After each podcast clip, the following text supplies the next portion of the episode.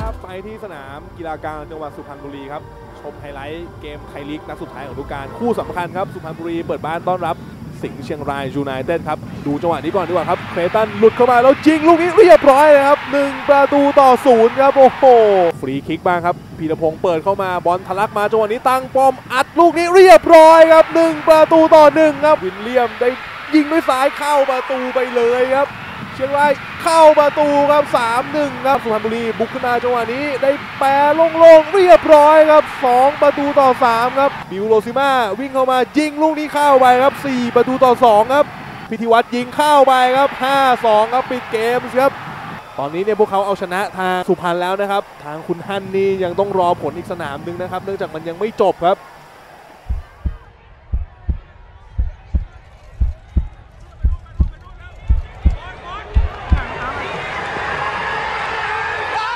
โอ้โหคุณผู้ชมครับแล้วเหมือนกับว่าอีกสนามเนี่ยจะ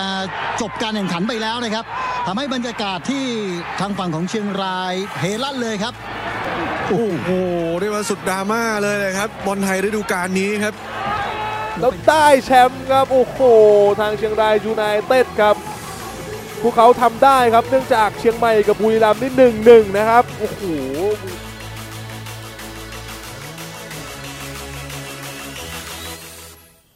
สวัสดีครับวันวันวันออนวันครับ วันนี้เราเปิดรายการด้วยเรื่องฟุตบอลกันบ้าง มาคุยเรื่องเกี่ยวกับฟุตบอลกันบ้างนะครับแล้วเราวันนี้เรามีแขกรับเชิญพิเศษ เราถึงย้ายมาเป็นวันอังคารอีกครั้งหนึ่งนะครับ อยู่กับคุณมิติติยะภัยรัตน์นะครับ หรือว่าบิ๊กฮันนะครับ สวัสดีครับสวัสดีครับคุณยิ่งชีพครับ ครับผม สวัสดีครับ คุณมิติ แฟนทุกท่าน หรือว่าบิ๊กฮันนะครับเป็นผู้ก่อตั้งสโมสรเชียงรายยูไนเต็ดต้องเรียกว่าสิงห์เชียงรายยูไนเต็ดตอนนี้นะครับ ครับ อ่าเจ้าของแชมป์ไทยพรีเมียร์ลีกล่าสุดสดสดๆร้อนๆนะครับ แล้วก็ยังเป็นอดีตเลขาธิการพักไทยรักษาชาติ ใช่ครับ นะมีบทบาทอย่างมากในวงการฟุตบอลไทย แล้วก็วงการการเมืองด้วยนะครับ วันนี้เราคงจะคุยกับคุณมิติหลายแง่มุมทั้งเรื่องของตัวของคุณมิติเองนะครับเรียกเรียกคุณฮั่นแล้วกันนะครับ ได้ครับ สลับไปสลับมา ครับ ครับ ได้ ผ ครับ มเป่านะครับ ครับเดี๋ยวผมแต่ผมขออนุญาตเรียกคุณยิ่งชีพเดือนะ อ๋อได้ครับ จะได้ ครับผม ดูเป็นทางการหน่อย ได้ครับงั้นผมเรียกคุณมิติแล้วกันครับ คุณมิตินะครับอ่าเราจะรู้จักกับเขาหลาย ๆ มุมนะครับรวมทั้งอ่าการทำฟุตบอลของเขาการทำทีมฟุตบอลจากศูนย์เลยเริ่มต้นมาเอง จนวันนี้ประสบความสำเร็จได้แชมป์เบอร์หนึ่งของประเทศไทยนะครับ ครั กับบ ความท้าทายที่รออยู่ข้างหน้า แล้วก็พูดถึงประเด็นทางการเมืองด้วย ประสบการณ์ ครับ ลงสนามการเมืองไปนิด ๆ หน่อย ๆ แล้วก็ไม่ได้ไปต่อนะค ครั รับบ ลงจริง ๆ ลงไปสองรอบแล้วใช่ไหมลงสนามการเมืองสองรอบแล้วนะครับ ใช่ครับ แต่ว่าเราเริ่มจากเรื่องฟุตบอลก่อนดีกว่านะครับ ก็แสดงความยินดีด้วย ค นะ รับ ครับ ขอบคุณครับ สิงห์เชียงรายยูไนเต็ดคว้าแชมป์แล้ว รับถ้วยมาแล้ว ครับ นะครับ ตอนนี้รับมาแล้วนี่วางแผนจะแบบต้องจัดงานฉลองอะไรยิ่งใหญ่อะไรไหมครับ ก็เดี๋ยววันนี้ขออนุญาตพอดีเมื่อวานเราเอ่อหลายวันที่ผ่านมาแฟนคลับก็ถามกันว่าเราจะฉลองเมื่อไหร่ ครับ นะ ผม ก็เอ่อ ประ ได้ กาศ วัน เลยในรายการนี้ วันนี้ก็ให้คุณยิ่งชีพไปนะครับก็คือ ครับ วันนี้ ผม วันออนวันเราก็ให้เอ่อเราได้เซตกันวันนี้เพิ่งคุยกันเสร็จนะครับก็น่าจะเป็นวันที่ 29 ครับผม นะครับเดือนนี้นะครับอ่ากับงาน Farm Festival ของกับสิงห์ปาร์คนะครับเราก็จะจัดจัดงานฉลองแชมป์ร่วมกันกับศิลปินนักร้องนะครับ แล้วก็ อืม อ่าที่สำคัญที่สุดก็คือ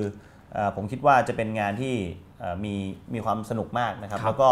เอ่อทางสิงห์คอร์ปอเรชันก็จะจัดเต็มให้กับแฟนคลับเชียงรายยูไนเต็ดเต็มที่ อืม วันที่ 29 นะครับ ครับ ที่ ผม ที่ ที่ งา เชี น ยงราย Farm Festival ครับผมก็เชิญแฟนคลับเชียงรายยูไนเต็ดทุกคน ครับ และคนอื่นๆด้วยที่อยากร่วมงานก็ไปสนุกกันใช่ไหม ค ค รั รั บบ ใช่ครับ อ่าผมดูผมยอมรับว่าผมไม่ได้ดูถ่ายทอดสด ผมดูติดตามไทยพรีเมียร์ลีกฤดูกาลนี้ถือว่าสนุกมาก ครับ เพราะว่าลุ้นแชมป์กันจนนัดสุดท้ายนะครับ แล้วก็ค่อนข้างดราม่าสำหรับคือผมเข้าใจว่าแฟนวันอวันเนี่ยอาจจะเป็นคอการเมืองซะเยอะ เวลาเราพูดเรื่องบอลเราต้องปูหน่อยนะครับ ครับ นัดสุดท้ายเนี่ยดรา เดี๋ยว ม่า เดี๋ยว มาก เดี๋ยวเดี๋ยวได้มาคุยคุยกันอยู่แล้วเรื่องการเมือง ได้เดี๋ยว ครับ การเมืองไปครึ่งหลังครึ่งหลัง ครับ นะครับแล้วสุดท้ายดราม่ามากเพราะว่าเอ่อแต้มเท่ากันอยู่ แล้ว ครับ บุรีรัมย์เจอเชียงใหม่ ครับ แล้วเชียงรายเจอสุพรรณบุรี ใช่ครับ ใช่ไหมครับ ใช่ครับ ถ้าเกิดบุรีรัมย์ชนะครับ เขาจะได้เลย เขาจะได้แชมป์เลย ได้แชมป์ทันทีอัตโนมัติไม่ต้องมา ไม่ ดู ว่า ในสนามเรา ผล เล คู่ ย เชียงรายจะเป็นยังไง แต่ผลใช่ครับ คู่นั้นเสมอนะครับ ใช่ครับ แล้วอ่าสิงห์เชียงรายเราก็ไปชนะมา 5-2 นะครับอ่าที่เห็นไฮไลท์ไปเมื่อสักครู่นี้ถามความรู้สึกคือคู่คู่คู่เชียงรายเนี่ยจบก่อนด้วย ใช่ครับ จบก่อน ตอนที่เราจบ 5-2 เราเราทราบผลอีกคู่หนึ่งหรือยัง ก็จริงๆ เอาเท้าความตั้งแต่ช่วงนาทีแรกเลยแล้วกันนะฮะ ครับ ช่วงช่วงระหว่างเกม 90 นาทีเลยก็เราก็โดนยิงก่อน ครับ อย่างที่เมื่อกี้ อ่า คุยกับคุณเป๋าเนี่ยนะเราก็ค่อนข้างที่จะเครียดเหมือนกัน โดน และ ยิง ดั ก่อนนา นะครับ ทีที่ นาทีที่ 16เนอะ ตอนนั้นใจ น่าจะ แป้วแล้ว ประมาณเนี่ยฮะก็ไม่ได้แป้วแต่ว่ารู้สึกว่าเออมันอาจจะยากละเกมนี้ ครับ นะครับเราอาจจะมากลับมายาก เพราะว่าเราจะต้องตีเสมอแล้วเพื่อชนะ แต่เราก็คุยกับนักฟุตบอลไว้ก่อนแล้วนะฮะว่า ครับครับ เกมนี้ไม่มีทางอุดอยู่แล้วเพราะว่ายังไง ครับ เราจบที่ 2 แน่นอน อืม นะครับเพราะฉะนั้นเนี่ยสิ่งที่ผมจะทำได้ สิ่งที่โค้ชจะทำได้ก็คือ เราก็จะพยายามเรียงหน้ากองหน้าตัวลุกทุกคน อืม ลงมาเพื่อที่จะทำประตูนะครับเพราะฉะนั้นเนี่ยอันนี้คือสิ่งที่นักฟุตบอลเชียงรายยูไนเต็ดรู้อยู่แล้ว ครับ นะครับเพราะฉะนั้นเขาก็จะค่อนข้างที่จะมีความเอ็กซ์เซสซีฟในเรื่องของเกมรุกพอสมควร นัดนั้นไปกะกะลุยเต็มที่ ครับ ไม่ ที กลัว นี้ แพ้ ใช่คครัรับ บ ทีนี้ก็เลยเอ่อเอ่อก่อนพักครึ่งเราก็ได้ลูกที่สำคัญ ลูกตีเสมอที่ในเวลาที่ถูกต้องนะครับประมาณนาทีคที่รับ 43 นะครับ เราก็กลับมา 1-1 แล้วก็เอ่อช่วงครึ่งหลังเราก็ยิงจนจบเกม 5-2 นะครับ ครับผม เราก็จบเกมก่อนบุรีรัมย์ทั้งที่ ครับ จริง ๆ แล้วมันควรจะต้องจบใกล้ๆกัน อื ปะ มใช่ไหม ใช่ไหมฮะ เพราะว่าต้องเริ่มพร้อมกัน แต่เราก็ไม่รู้ว่าเหตุผลกลใดที่บุรีรัมย์เขาเริ่มครึ่งหลังช้ากว่าคู่อื่น ครับ เรา ครับ นะครับแล้วก็ตัวของเราเองก็เอ่อจบทั้งที่เราทดเวลา 4 นาทีเนี่ยมัน ครับ ควรจะบุรีรัมย์เขาทด 6 นาที ครับ มันควรจะจบมันจะห่างกันได้ได้ อืม นาที 2 นา ไป ทีใช่ไหม ที่ส ครั นา บ ม แต่ว่า กีฬกลงจังหวัด เราจบ สุพณ ไป 94 นาทีแล้วบุรีรัมย์ยังเพิ่งทดอีก คู่สำคัญ อันนี้ก็คือสิ่งที่เกิดขึ้น ครับ แต่ก็ช่วงเวลานั้นก็เป็นช่วงเวลาที่ยาวนานที่สุดอะหกนาทีที่นานที่สุดในชีวิต ผมก็ที่ แล้ว นานที่สุดในชีวิตคือตอนนั้นเราทราบแล้วว่าเขาหนึ่งหนึ่ง ใช่ครับ แล้วบุรีรัมย์กำลังโหมบุกเพื่อจะชนะให้ได้ ใช่ครับ ครับ เราก็แต่เราไม่ได้ดู ก็เราสั่งกับให้เราบอกกับนักฟุตบอลบอกกับสตาฟโค้ดในซุ้มนะฮะว่า ครับ ขอให้ทุกคนไม่ต้องเอามือถือลงมา อืม เราทำหน้าที่ของเราพอซัพพอร์ต ครับ เพื่อนๆกัน ครับเราก็เล่นของเราจนเราได้ 5 2 มาแล้ว ทีนี้ผมเห็นในภาพเนี่ยก็คือว่าพอคู่ของสิงห์เชียงรายจบแล้วชนะแล้ว ครับ ไม่มีใครกลับบ้าน ครับ ไม่มีใครกลับบ้าน แฟนบอลยังอยู่เพื่อรอ ยัง ลุ้ อนยู่ ผลอีกคู่ ว่าถ้วยจะมาที่สนามนี้ไหมนักฟุตบอลก็เดินอยู่ในสนาม ครับ ผมเห็นคุณมิติเนี่ยเดินลงไปแล้วก็ทำอย่างนี้นี่คืออะไรครับ ก็บอก ตนนั้น เขา ตน ว่า นั้นคิดอะไร ก็บอกเขาบอกว่า อยากให้ให้แฟนคลับทุกคนอย่าเพิ่งอย่าเพิ่งดีใจมากนะครับ ครับ ตอนนี้เรายังต้องรอบุรีรัมย์อีก อืม ผมก็พยายามที่อยากให้ทุกคนเนี่ยมาลุ้นด้วยกัน ครับ นะครับ แล้วผมก็เดินไปนั่ง ครับ อยู่กับแฟนคลับนะครับรวมถึงทางเอ่อผู้จัดการทีมแล้วก็น้องหายประธานสโมสร ครับ นะครับเราก็ไปยืนรวมพลังกันตรงนั้น อืม นะครับซึ่งมันก็เป็น 6 นาทีอย่างที่บอกอะยาวที่สุดเลย ครับ ครับ ซึ่งซึ่งคุณคุณฮั่นไม่ไม่ยืนลุ้นอย่างเดียว ไม่ได้ไม่ได้เปิด ไม่ได้เปิดเลย ผมก็จะดูคือผมลุ้นไปพร้อมกับแฟนคลับ ครับ ผมก็ดูอาปรับกิริยาดู อืม รีแอคชั่นของคนที่กำลังลุ้นกันอยู่ อืม ไม่ว่าจะเป็นทีมสตาฟโค้ชที่นั่งอยู่บนอัธจันทร์นะครับนักฟุตบอลที่เป็นเอ่อที่ ครับ ที่เขาไม่ได้ลงมาไม่ได้มีรายชื่อ อืม ก็หลังจากที่เห็นอาบับกิริยาเห็นการดีใจของพวกเขาเราก็รู้แล้วเราได้แชมป์ อ่าพอเห็นเขาเฮก็คือรู้แล้วว่าสนามโน้นหมดเวลาแล้ว ใช่ครับ แชมป์อยู่ในมือเราแน่นอน ใช่ครับ ครับผมวินาทีนั้นเป็นยังไงครับ ก็เป็นวินาทีที่ผมคิดว่าดีใจที่สุดในชีวิต ครับ นะครับ แล้วก็เป็นสิ่งที่เราคาดหวัง แล้วก็เป็นความฝันของเรามาโดยตลอด ครับ นะครับ อันนี้ก็คือสิ่งที่ยิ่งใหญ่ที่สุดในชีวิตละ ยิ่งใหญ่ที่สุดในชีวิตละ ที่ที่เราเคยได้สัมผัสมา ครับผมก็ได้ไปรับช่วยเรียบร้อยนะค ครั รับ บ แล้ว ใช่ ก็ ครับ อ่าเป็นการประสบความสำเร็จที่เรียกว่าภาคภูมิใจมาก เพราะว่าอ่าเบียดกับบุรีรัมย์ด้วยซึ่งเป็นแชมป์เก่า แล้วก็ ครับ เขาก็คาดหวังที่เขา จะไปรับถ้วยที่บุรีรัมย์ ใช่เขา ใช่ครับ เขาไปเตะที่เชียงใหม่แต่เขา ครับ เอ่อเขาตั้งใจแล้วเขาจะรับถ้วยบุรีรัมย์แล้วเขาก็จะได้ 3 สมัยซ้อนด้วย ใช่ พูด ครับ ง่ายๆเป็นยักษ์ใหญ่นะครับ แต่ ใช่ครับ ว่าปีนี้โดนสิงห์เชียงรายล้มแชมป์ไป แล้วก็อี นะค ก รับ อีกอย่างหนึ่งก็เป็นใน 10 ปีที่ผ่านมาวงการฟุตบอลไทยไม่มีแชมป์นอกเหนือจากเมืองทอง เมื ห องท รือ อง บุรีรัมย์เลยนะครับ ครับ เราถือว่าเป็นทีมที่ 3 ที่สอดแทรกขึ้นมาในรอบ 10 ปีได้ อันนี้ก็คืออ ม ผมคิดว่ามันก็เป็นปรากฏการณ์ที่ทำให้หลาย ๆ ทีม ครับ แล้วก็คนทำฟุตบอลหลาย ๆ คนน่าจะมีกำลังใจมากขึ้น ในกา ค ร รับ ที่เราจะต่อสู้แล้วก็ในการที่เราจะทำให้ทีมพัฒนา อืมก็เป็น movement สำคัญในวงการฟุตบอลไทยด้วย แน่นอนะ ครับชัวร์ครับ อยากชวนคุยอย่างนี้ คือคุณคุณท่านเนี่ยเรียกว่าเป็นผู้ก่อตั้งเชียงราย ครับ มาเองกับมือใช่ไหมครับ ครับแล้วเมื่อ 10 ปีที่แล้ว ครับ เริ่มต้นปี 2009 ใช่ไหมครับ แล้วก็จริงๆ เป็นประธานสโมสรมาตลอด แต่ว่าเพิ่งอ่ายกให้น้องสาวมานั่งแทนตอนที่จะไปลงการเมืองใช่ไหมครับ ก็ถือว่าลาลาแล้วก็ชวน เอาเป็นว่าไม่ได้ยกนะฮะก็ชวนน้อง แล้วก็ถามว่าเอ่ออยากที่จะมาลองทำ ครับ งานที่ท้าทายไหม ครับ นะครับพอดีน้องสาวคือประวิศรัตน์เนี่ยก็ไฮเนี่ยนะครับก็ เพิ่งเรียนจบจาก LSE พอดี อืม นะครับก็ก็กำลังคิดอยู่ว่าจะไปทางสายไหนนะครับ ก็เพิ่งเอ่อแล้วก็จบเนมาก็คือจบนิติ อืม นิติศาสตร์ ค มา รับ นะครับก็ก็ให้เขาเลือกว่าเขาอยากจะไปเป็นผู้พิพากผู้พิพากษาไหมอายการไหมหรือว่าอยากจะลองทำงานที่เป็นการเมือง ครับ ที่จะเป็นถนนสู่การเมืองแน่นอนแบบนี้ อืม นะครับ ซึ่งเขาก็เขาก็มีความเขาเรียกว่ามีความมั่นใจแล้วก็อยากที่จะอยากที่จะลองทำดู ซึ่งตรงนี้ก็เขาก็ทำออกมาได้ดี ครับ ผม คือ ทำ ปี ฟุต นี้ บอกลลายเป็ มาน ว่า ผม เพราะครับ ผมทำฟุตบอลมา 10 ปี ครับ ผมไม่เคยได้แชมป์ไทยลีก อ่าใช่ นะผมลาออกปุ๊บ เนี่ย ไปทำการเมืองปุ๊บน้องมาเป็น ครับ ประธานสมัยแรก โอ้โห ปีนี้มันเป็นปีนาลีขี่ม้าขาวหรือเปล่า สุดยอดครับ ครับผม กลายเป็นว่าปีนี้พอเชียงรายคว้าแชมป์ได้ ไม่ใช่คุณมิติเป็นประธานสโมสรแล้ว ครับ แต่ลงไปรับถ้วยกับเขาด้วย ครับ ครับ เพราะว่าเป็นผู้ที่สร้างเชียงรายมาถึงวันนี้จริงๆ เล่าให้ฟังหน่อย ตั้งแต่วันแรกที่เชียงรายเริ่ม คิดยังไงถึงมาสตาร์ททำสโมสรฟุตบอล แล้วพอตั้งต้นจากไม่มีอะไรเลยเนี่ยมันมันต้องเผชิญหน้ากับความยากลำบากยังไงบ้างค ก็ รับ จริงๆแล้วช่วงเวลานั้นก็เป็นช่วงเวลาที่เราเพิ่งเรียนจบนะฮะเราก็ได้มีโอกาสไปฝึกงานที่สภาพัฒน์เรามีโอกาสที่ อืม ได้ไปสัมผัสกับงานเอ่อที่เป็นสายงานเราคือผมจบเศรษฐศาสตร์นะครับต้องบอกคุคณรับ เปาก่อน แล้วก็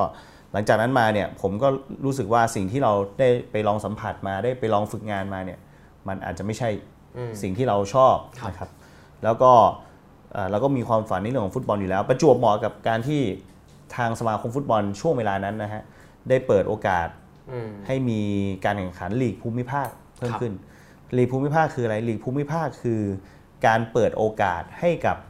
จังหวัดที่มีความพร้อมให้กับคนที่อยู่ในจังหวัด นั้นๆ ได้สามารถที่จะส่งทีมฟุตบอลลงแข่งขันได้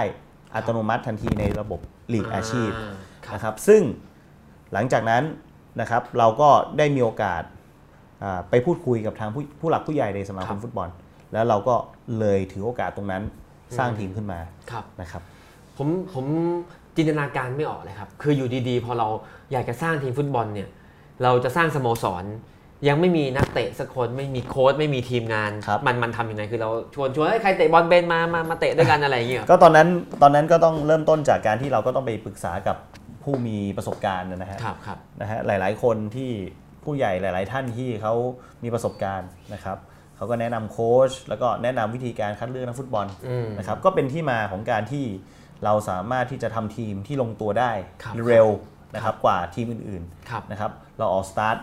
เริ่มต้นเกมแรกนะครับก็จำได้เลยเกมแรกเราเจอกับชัยนาท ครับ เราไปเล่นที่บ้านชัยนาทเราชนะ 5-2 อ่านี่คือ นี่ แม นี่ ต ส ช์แร กอก ร์ ของ นี่ ที ส ม กอร์เดียวกับ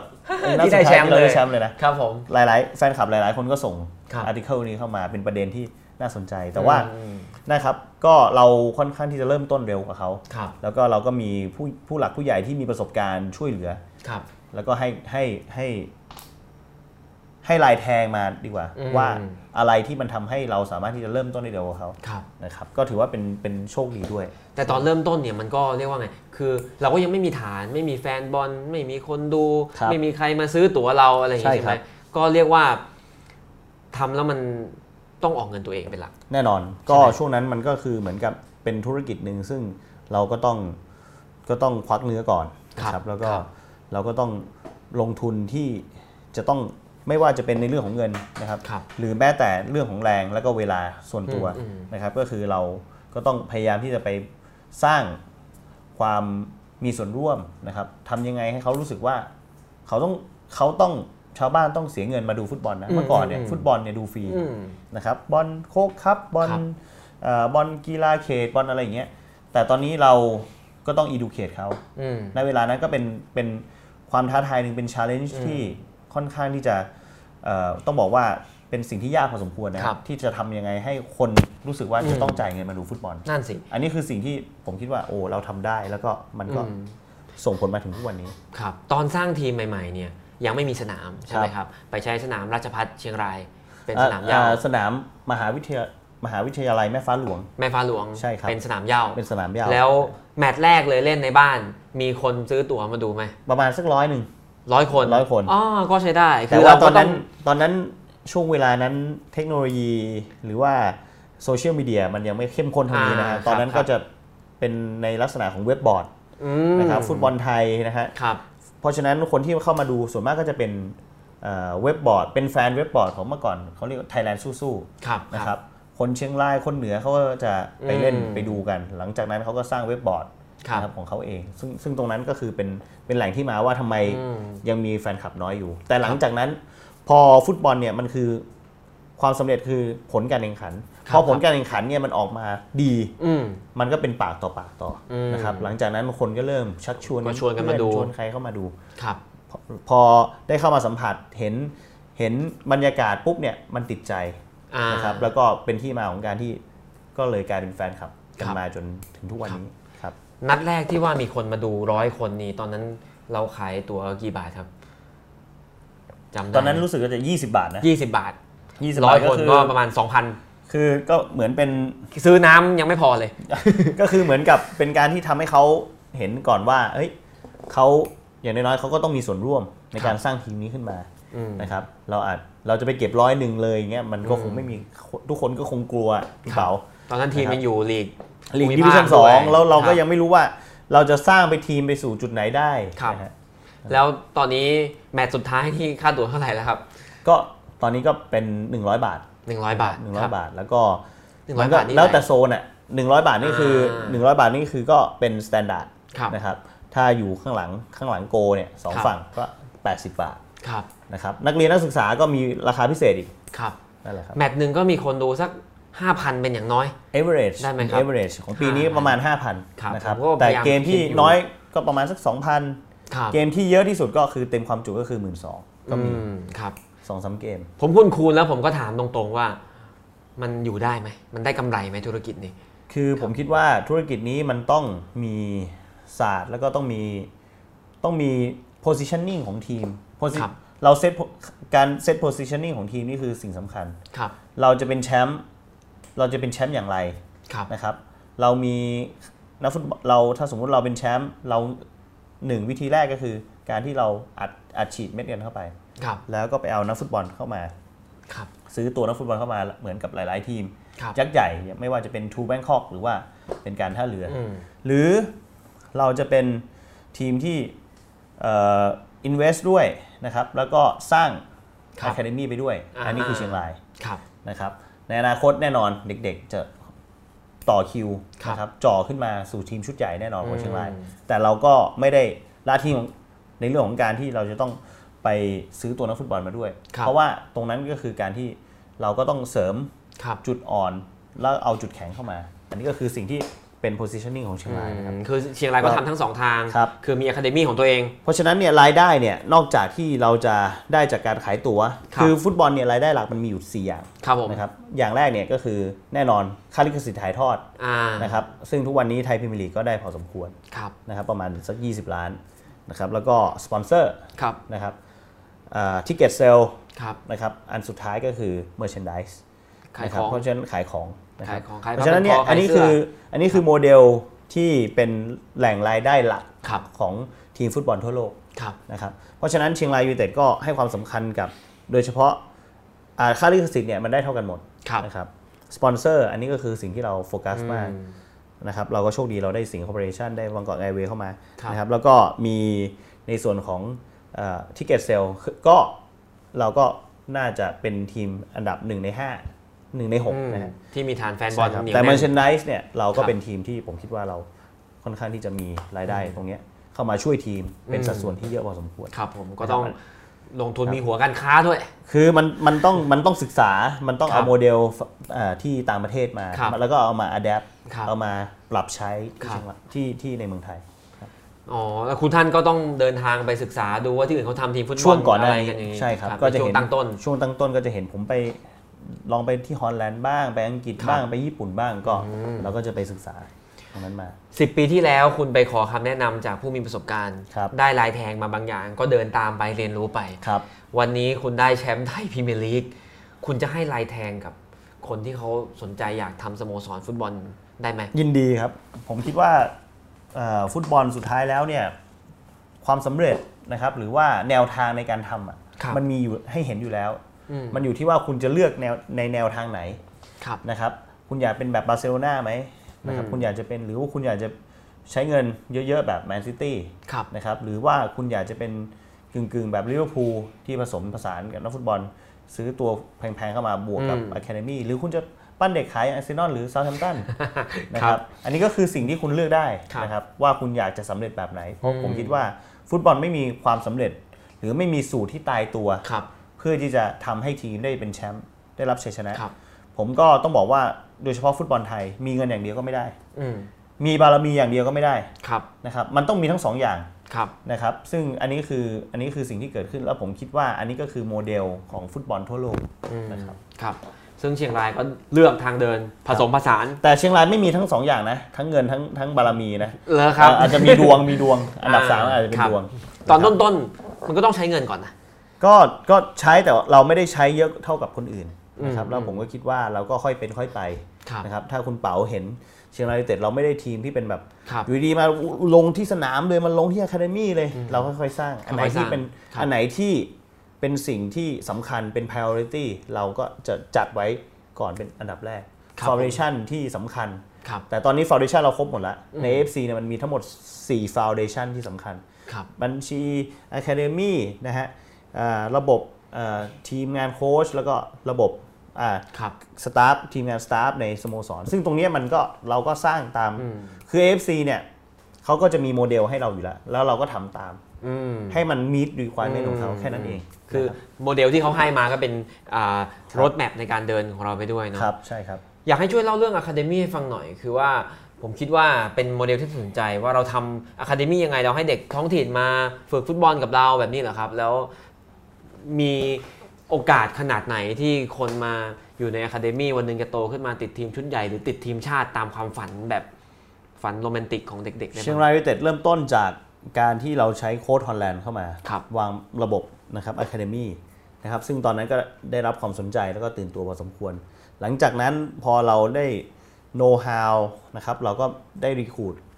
สตาฟคนไทยซะส่วนมาก ครับ เข้ามานะครับแล้วก็เอ่อณทุกวันนี้เราก็มีทีมงานที่ค่อนข้างที่จะแข็งแรง ครับ ในการที่เราจะรีคูดเด็กๆนะคครั รับบ แล้วก็สำคัญที่สุดคือเราได้ทำงานกับอบจเชียงราย อืม นะครับซึ่งในการพัฒนาเด็กให้โอกาสคนตรงนี้ ครับ คือสิ่งที่เราพยายามให้มาตลอดนะครับแล้วก็เอ่อของสิงห์เชียงรายยูไนเต็ดเองในเรื่องของ Academy เนี่ยผมคิดว่าผมเองเป็นคนหนึ่งถ้ามีเวลาผมจะเข้าไปดูเด็กๆอยู่แล้ว ครับ นะครับเพราะฉะนั้นเราก็จะเห็นอยู่แล้วว่าเด็กคนไหนมีแววเด็กคนไหนมี potential แล้วก็ทำงานร่วมกับโค้ชในทุกๆวัน อืม อันนี้ก็คือสิ่งที่ทำให้เด็กๆนะครับหลายๆคนอย่างเช่นเอกนิตปัญญาเนี่ย ครับ นะครับเป็นต้นก็ถือว่าเป็น เอกนิปัญญานี่มาจาก รุ่นแรกเลย Academy เป็นรุ่นแรกของ Academy เลย ตอนนี้เป็นตัวหลักทีมชาติไปแล้ว ครับ ก็เดี๋ยวสิงห์เชียงรายยูไนเต็ดก็จะมีเด็กๆ อย่างเงี้ยขึ้นมาเรื่อย อืม ๆนะครับแต่ว่าทั้งนี้ทั้งนั้นมันก็ขึ้นอยู่กับเวลาและโอกาสนะครับแต่ผมคิดว่าปีนี้เราก็โชคดีด้วยที่เราได้โค้ชอย่างนิชิโนะเข้ามา อ่ เขากล้าให้โอกาสเด็ก ครับ เขากล้าให้โอกาสคนที่ฟอร์มดี อืมอืม นะครับถึงแม้จะไม่ได้มีชื่อเสียงมาก่อน แต่เขาเห็น ครับ เขาเห็นแล้วว่ามี potential แล้วฟิตกับ formation ฟิตกับแผนการเล่นของเขา ครับ ก็เป็นที่มาของความตื่นตัวของเด็กๆ หลายๆ คนใน Academy แล้วก็โดยเฉพาะในสิงห์เชียงราย ชุดใหญ่ ก็คือโอกาสในทีมชาติก็เปิด ใช่ ก็เลย ค ทำ รับ ให้อ่านักฟุตบอลระดับสโมสรรวมถึงระดับอะคาเดมี่เขาก็เห็นว่าถ้าเขาขยันเขาสามารถไปทางนี้ได้ ใช่ครับ วันหนึ่งก็ติดทีมชาติได้ ใช่ครับ นะแล้วก็สำหรับคนที่ติดตามดูฟุตบอลทีมชาติไทยก็จะเห็นว่าหน้าใหม่ๆ เปลี่ยนกันมาตลอดนะครับ คุณนิชิโนะเนี่ยมาเรียกแต่ละแต่ละคนบางคนก็ใครวะ แต่พอลงไป เออ ครับ ดีเว้ยเท่ ครับ ดีนะครับ ก็เป็นนิมิตหมายใหม่ทั้งอ่าระดับสโมสรแล้วก็ทีมชาติไทยด้วย ครับ นะครับอุ้ย รีบถามมาจังเลย อาจารย์แบงค์นักตะกรครับผม คนเชียงราย ถามมาแล้วครับ หนึ่งช่วยเล่าบรรยากาศอ่าเบื้องหลังที่ผลักดันให้นัดสุดท้ายเชียงใหม่ได้กลับไปเตะที่ 700 ปีสั่งลาไทยลีกได้อย่างสมบูรณ์แบบหนะครับ 2. ฟูมฟักเอกนิตอย่างไรอ่าจนก้าวมาถึงวันนี้ครับ 3. มีแนวคิดจะทำพิพิธภัณฑ์สโมสรและเปิดให้ทัวร์สนามหรือยังโอ้จะเป็นแมนยูแล้วครับผมครับ ครับ ก็เอาคำถามแรกนะครับ ครับ เบื้องหลังของเชียงใหม่ ผมก็คิดว่าคงไม่ได้มีเบื้องลึกเบื้องหลังอะไรที่มันซับซ้อน ผมคิดว่าเนื่องจากเชียงใหม่เองนะครับ ก็เชียงใหม่ FC เองก็ได้รับการกระทำมาที่ไม่ค่อยยุติธรรมนักกับ อืม จากกกท ครับ นะครับซึ่งซึ่งผมเองก็คงพูดในรายละเอียดคงไม่ต้องพูดเยอะนะฮะเพราะผมคิดว่าแฟนแฟนฟุตบอลไทยก็จะรู้อยู่แล้วว่าเอ่อกกทปิดสนามไปปุ๊บทำอะไรแล้วบ้าง สุดท้ายแล้วก็ไม่ได้ทำอะไรเลย แล้วก็เชียงใหม่ ก็ไปไปอยู่ในช่วงเวลาที่ เอ่อพร้อมพอดีนะครับ ครับ พร้อมเอ่อเป็นช่วงเวลาที่มีเวลาฟื้นฟูสนามพอดีเชียงใหม่ ครับ ก็เลยได้กลับไปเล่นนัดสุดท้ายนะครับ ก็เอ่อแฟนคลับเขาก็อัดอั้น ครับ เพราะเขาไม่ได้ดูฟุตบอลนาน อ่า แฟนคลับเชียงใหม่เพราะฉะนั้ คน รับ เขาก็ต้องเข้ามาดูแล้วเจอทีมบุรีรัมย์ด้วย อืม ซึ่งก็ต้องบอกว่าเอ่อก็โดนก็เอาเอาเป็นว่าทั้งเรื่องการเมืองเรื่องอะไรนะครับ เราก็โดนกระทำมาตลอดอะ อืม พอแมตช์นี้มาปุ๊บโอ้โหอัดอั้นไม่ได้ดูฟุตบอลปุ๊บมีเรื่องของเอ่อบุรีรัมย์เข้ามาอีกทุก ค ค รั น บ อยากจะมาดูนะครับ ครับ อ่ะเดี๋ยวค่อยเดี๋ยวค่อยไปเรื่องการเมือง เอาเรื่องที่ ค สองบา ฟู รื่ ลฟักเอกนิตอย่างไร ก่นครับ จนถึงมาถึงทุกวันนี้เรามีการพัฒนา ครับ เด็กๆใน Academy อย่างเป็นขั้นเป็นตอนนะครับ แล้วก็เป็นลำดับ ถ้า โทษทีผมจำไม่ได้เอกนิตอายุเท่าไหร่แล้ว เอกนิตตอนนี้อายุ 20 ครับ แต่ถ้าพูดถึงว่าเขาเริ่มเล่นฟุตบอลลีกไทยลีกเนี่ย ตอนไหนเขาอายุ 15 เขาก็เล่นละ อืม นะครับอ่า15 ปี 11 เดือนยิง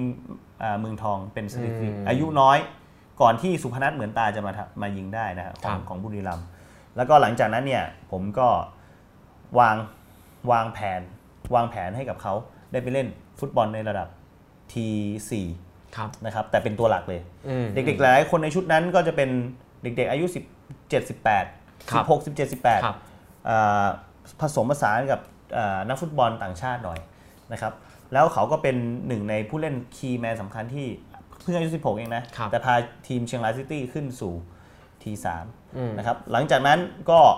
มาอยู่เชียงใหม่ FC ครับ นะครับเชียงใหม่ FC ก็ผมก็ให้เชียงใหม่ FC เขายืมตัวไป ครับ ก็เป็นคีย์หลักที่พาเชียงใหม่ FC ขึ้น อืม สู่ทีหนึ่งอันนี้ก็คือ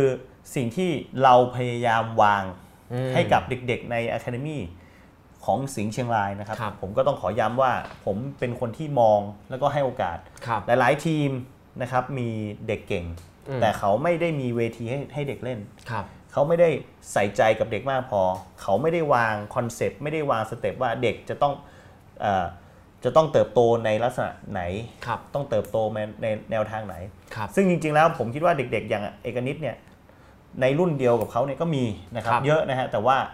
มันก็มีในเรื่องของเอ่อดวงด้วยในเรื่องของการใช้ชีวิต จัง น ห อก วะ สนาม ชีวิต ด้วย อ่า นะฮะ โอเควิ อั นัย ก็คือ ตัวเอง ที่เกิ ครั ด บ ขึ้น แต่ว่าเอกนิตก็โชคดีที่มีครอบครัวนะค ครั รั บบ อยู่ในจังหวัดเชียงรายด้วยแล้วมีครอบครัวที่อบอุ่น ครับ แล้วก็สนับสนุนก็เป็นสิ่งที่ทำให้เขามีทุกวันนี้ได้ ครับ นะครับเราก็คือส่วนหนึ่งแต่เราจะบอกว่าเราเป็นส่วนใหญ่ก็ไม่ได้ ครับ นะครับ ครับ ก็คืออยู่ที่ตัวเด็กด้วยนะอันที่สาม มีแนวคิดทำพิพิธภัณฑ์หรือยังครับ มีแนวคิดทำพิพิธภัณฑ์สโมสรมีมีอยู่แล้วครับ แล้วก็ ครับ เราเรากำลังคิดอยู่ว่าเราจะทำตรงโซนไหนนะครับ อืม เพื่อที่ให้มันเอื้อประโยชน์ แล้วก็ทำให้มีความมีความเข้าไปแล้วมันโคซี่อ่ะมันสามารถที่จะเอื้อประโยชน์ซึ่งกันและกัน แล้วก็อ่านักท่องเที่ยวเข้าไปแล้วมีความรู้สึก แล้วเปิดให้ทัวร์สนามนะครับทำเป็น ตื่ แม นเต้ น น ยู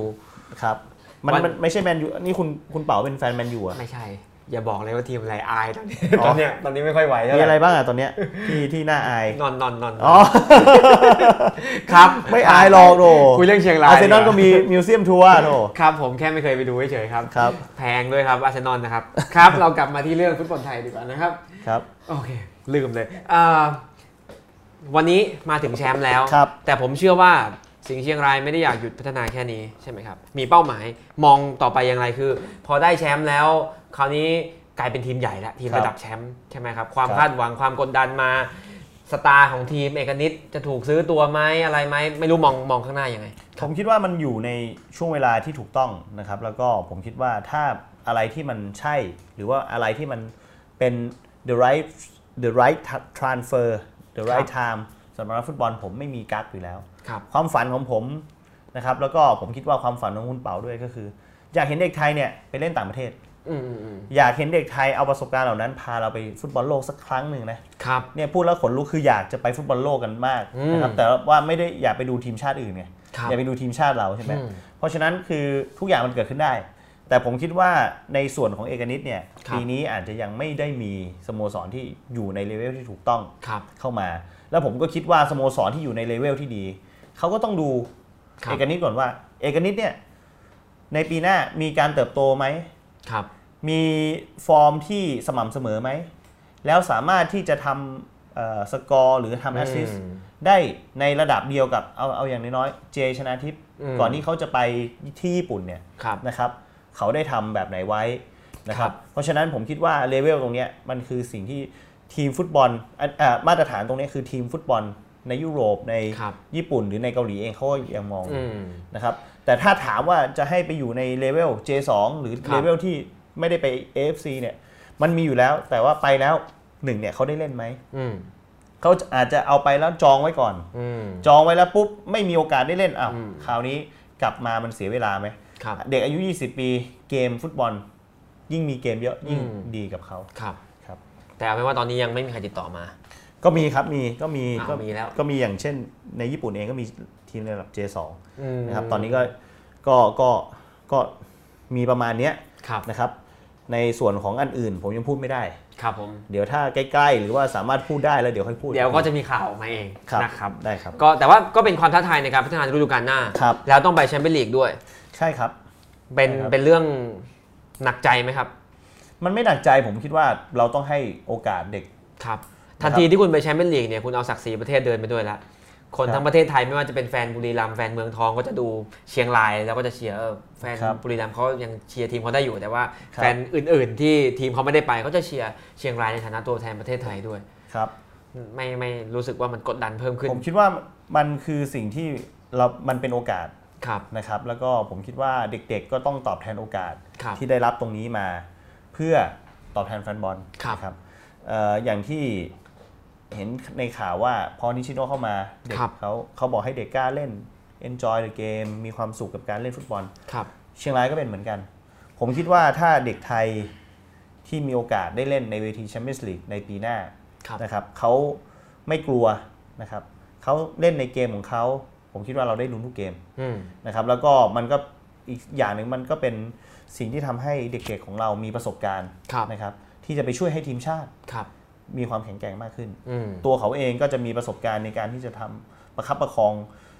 ให้ทีม ค ห รับ รืออย่างน้อยๆตัวเขาเองเนี่ยผ่านสถานการณ์ยากๆได้นะค ครั รับบ เดี๋ยวอนาคตเราจะยังต้องไปเจอ ถ้าเราผ่านรอบนี้เนี่ย อืม ที่นอกจากจะเป็นเวียดนามมาเลเซีย UAE เนี่ย UAE เราผ่านมาแล้ว ครับ เดี๋ยวอนาคตเราไปเจอทีมอย่างอิหร่าน ครับ เอาคุณ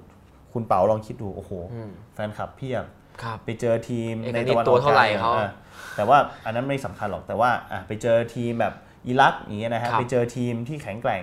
ในเรื่องของฟิสิกอลนะครับหรือจะไปเจอทีมที่มีเทคนิคอลดีๆ อย่างญี่ปุ่น ครับ นะครับไปเจอทีมที่เล่นแรงๆ อย่างเกาหลีนะครับมีทั้ง power มีทั้ง skill เนี่ยมาโหอันนี้มันคือสิ่งที่หรือออสเตรเลียเอง ครั ที่ บ เป็นฝรั่งเลยอย่างเงี้ย ครับ เพราะฉะนั้นอันนี้คือสิ่งที่ผมคิดว่าเขาจะได้รับ อืม ประสบการณ์แน่นอน ครับ ก็มองเห็นอนาคตที่ค่อย ๆ พัฒนาไป แล้วก็พร้อมที่จะให้ผมก็พร้อมที่จะให้โอกาสเด็กไทย ครับ ที่มีความมั่นใจและพร้อมที่จะเล่นในเวทีเนี้ย ครับ ให้เขาลงไปเล่นแน่นอนนะครับแล้วก็จะให้กำลังใจเขาเต็มที่ ครับผมอ่าคุยเรื่องภาพรวมบอลไทยอีกสักหน่อยครับผม ครับ อ่าไทยพรีเมียร์ลีกเนี่ยก็พัฒนาตัวเองมาไกลนะครับ สักสิบกว่าปีใช่ไหม ครับ ครับ ตั้งแต่ปฏิรูปมาแล้วก็ ครับ เราก็เรียกว่าตอนนี้พอจะพอจะอวดอ้างตัวเองว่าเป็นลีกอันดับหนึ่งในอาเซียนได้ไหม พูดได้สิครับ เพราะว่า ครับ วันนี้ AFC เขาได้มีการแรงกิ้ง ครับ สโมสรอ่าลีก ลีก มาตรฐานของลีกเนี่ย ครับ ผมรู้สึกว่าไทยจะอยู่หนึ่งในรู้สึกจะอยู่หนึ่งในห้าแล้วนะ ครับผม นะครับเพราะฉะนั้นเนี่ยมันเป็นอันดับหนึ่งของอาเซียนแน่นอนครับ อืม อันดับหนึ่งก็จะมีอะไรญี่ปุ่นเอ่อเกาหลีจีนนะฮะ ครับ ออสเตรเลียนี่ทีหลังเรานะ ลีกยังเฉย นะฮะ ครับ เพราะฉะนั้นเนี่ยคือเราเราเรามาอยู่ในเลเวลที่ดีแล้ว ครับ แล้วมาตรฐานแล้วก็เพื่อนๆสมาชิก ครับ แต่ละสโมสรก็ให้ความร่วมมือแล้วก็ให้ให้ให้ความร่วมมือในการสร้างมาตรมาตรฐานของขับไลเซนซิ่ง ครับ ขับไลเซนซิ่งก็คือการที่เราสร้างสร้างสโมสรมาตามหลักของ AFC อืมครับ need AFC requirement นะฮะไม่ว่าจะเป็นเรื่องของสนามบ้างบัญชีบ้าง ทุกคนให้ความร่วมมือก็ ครับ เป็นที่มาของมาตรฐานที่ดีขึ้นครับ ๆ วันนี้ไทยพรีเมียร์ลีกในสายตาคุณท่านยังมีอะไรต้องพัฒนาอีกไหม เราถือถือว่าเรามาได้ไกลแล้ว จริงๆต้องต้องในฐานะแฟนบอลผมก็รู้สึกว่าก็ชื่นชมมากที่มาถึงวันนี้ได้ เอาคุณเป๋าเป็นแฟนเชียงรายยูไนเต็ดใช่ไหม ใช่ ไม่มีกั๊กนะ ไม่มีกั๊กโถ ครับ ก็คือเดี๋ยวค่อยไปต่อว่าทำไมเออ ครับ แต่ว่า เดี๋ยวเดี๋ยวค่อยถาม เออแต่เดี๋ยวค่ ว่า อย อยาก ถาม ถามว่า ผมผมไม่รู้ว่าในฐานะสโมสรเนี่ยพอแบบไปอยู่ในลีกแล้วรู้สึกว่าไทยพรีเมียร์ลีกเนี่ยมันพัฒนาได้อีกไหมมันขาดเหลืออะไรที่ต้องไปกัน ทุกสิ่งมันพัฒนาได้ตลอดเวลา ครับ นะครับนักฟุตบอลเองตัวผมเอง ครับ ผมคิดว่าไม่ว่าหรือสมาคมเองในทุกๆ ปีจะมีประสบการณ์ ครับ ที่เราจะต้องต้องได้มาเจอเจอที่เราจะต้องแก้ปัญหา แล้วก็เอาตรงนั้นมาเป็นบทเรียน ครับ นะครับประเทศไทยไทยลีกแน่นอน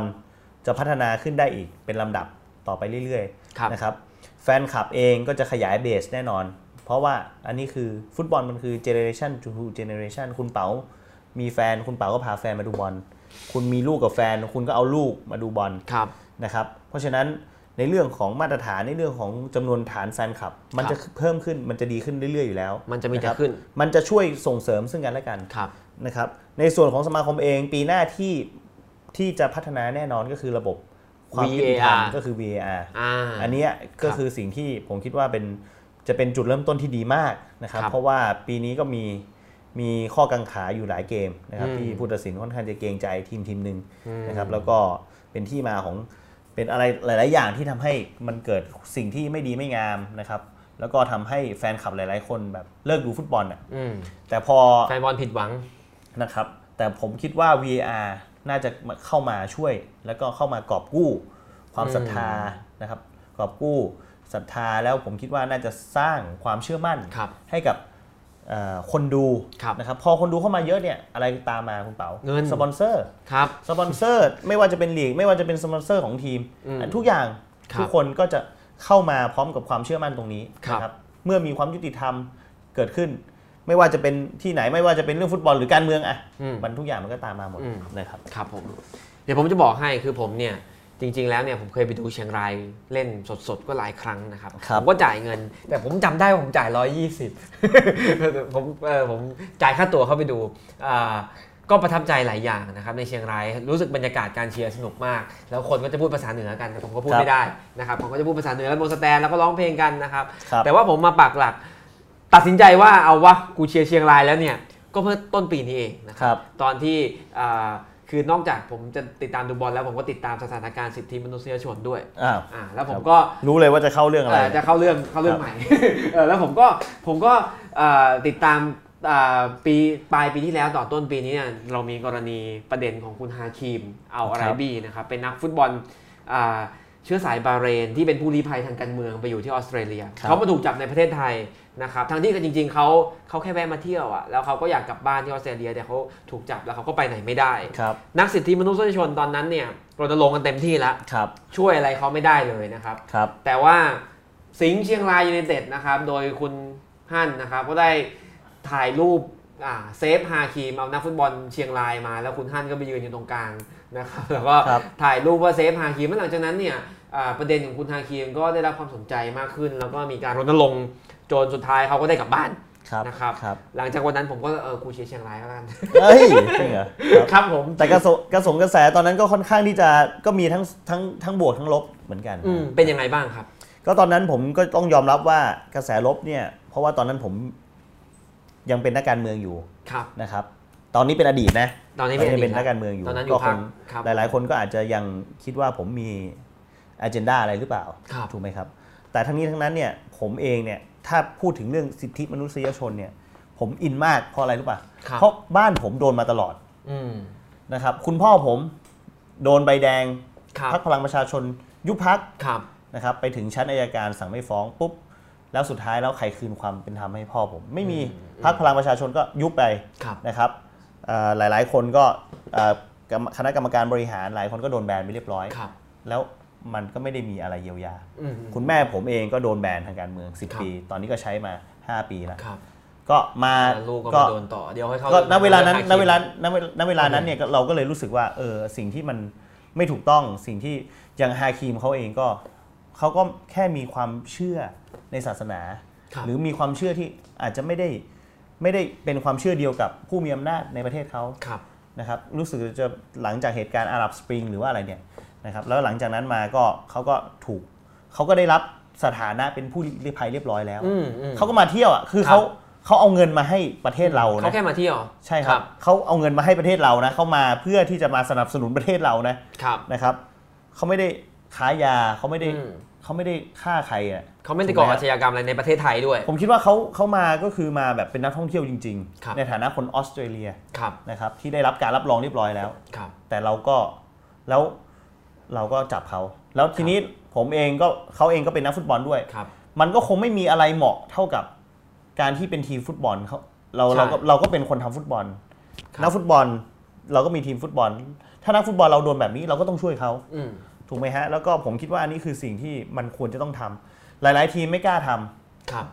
มันก็หลาย ๆ ทีมก็ค่อนข้างที่จะเขาเขาก็เซนซิทีฟเรื่องการ อื เมือ ม ง ก็อาจจะกลัวผลกระทบ ก็หลายก็หลายหลายๆทีมก็มีนักการเมืองเป็น ครับ เจ้าของทีมเหมือน อืม เหมือนเหมือนกับผม ครับ แต่ว่าผมคิดว่าถ้าเราไม่พูดเลยปุ๊บเนี่ย ครับ เอาสมมติเกิดอะไรขึ้นมาปุ๊บเอาประเทศไทยเรา อืม ชื่อเสียงประเทศไทยเรา อืม นะครับถ้า เสียหาย ไม่เสียหายโดยที่คนไทยยังไม่รู้เลยว่าเกิดอะไรขึ้น ครับ อันนี้คือสิ่งที่ผมคิดนะฮะแล้วก็ผมก็อยากจะสะท้อนออกมาว่าเอออันนี้คือสิ่งที่พวกเราคิด แล้วก็รวมไปถึงนักฟุตบอลหลาย ๆ คนก็อินนะครับกับเรื่องนี้ด้วย ผม คือเรา ไม่ได้ เรา บัง ก็ คับ เล่าให้เขาฟังก่อนว่า า เรื่องเป็นยังไง ใช่ครับ แล้วเขาก็ยินดีที่จะมาถ่ายรูป ใช่ ด้วย ค กั รั น บใช่ครับใช่ครับ แล้วโดนด่าไหมครับ ก็โดนโดนโดนก็โดนตามกระแสอยู่แล้วนะครับ มันก็อาจจะมีในเรื่องของ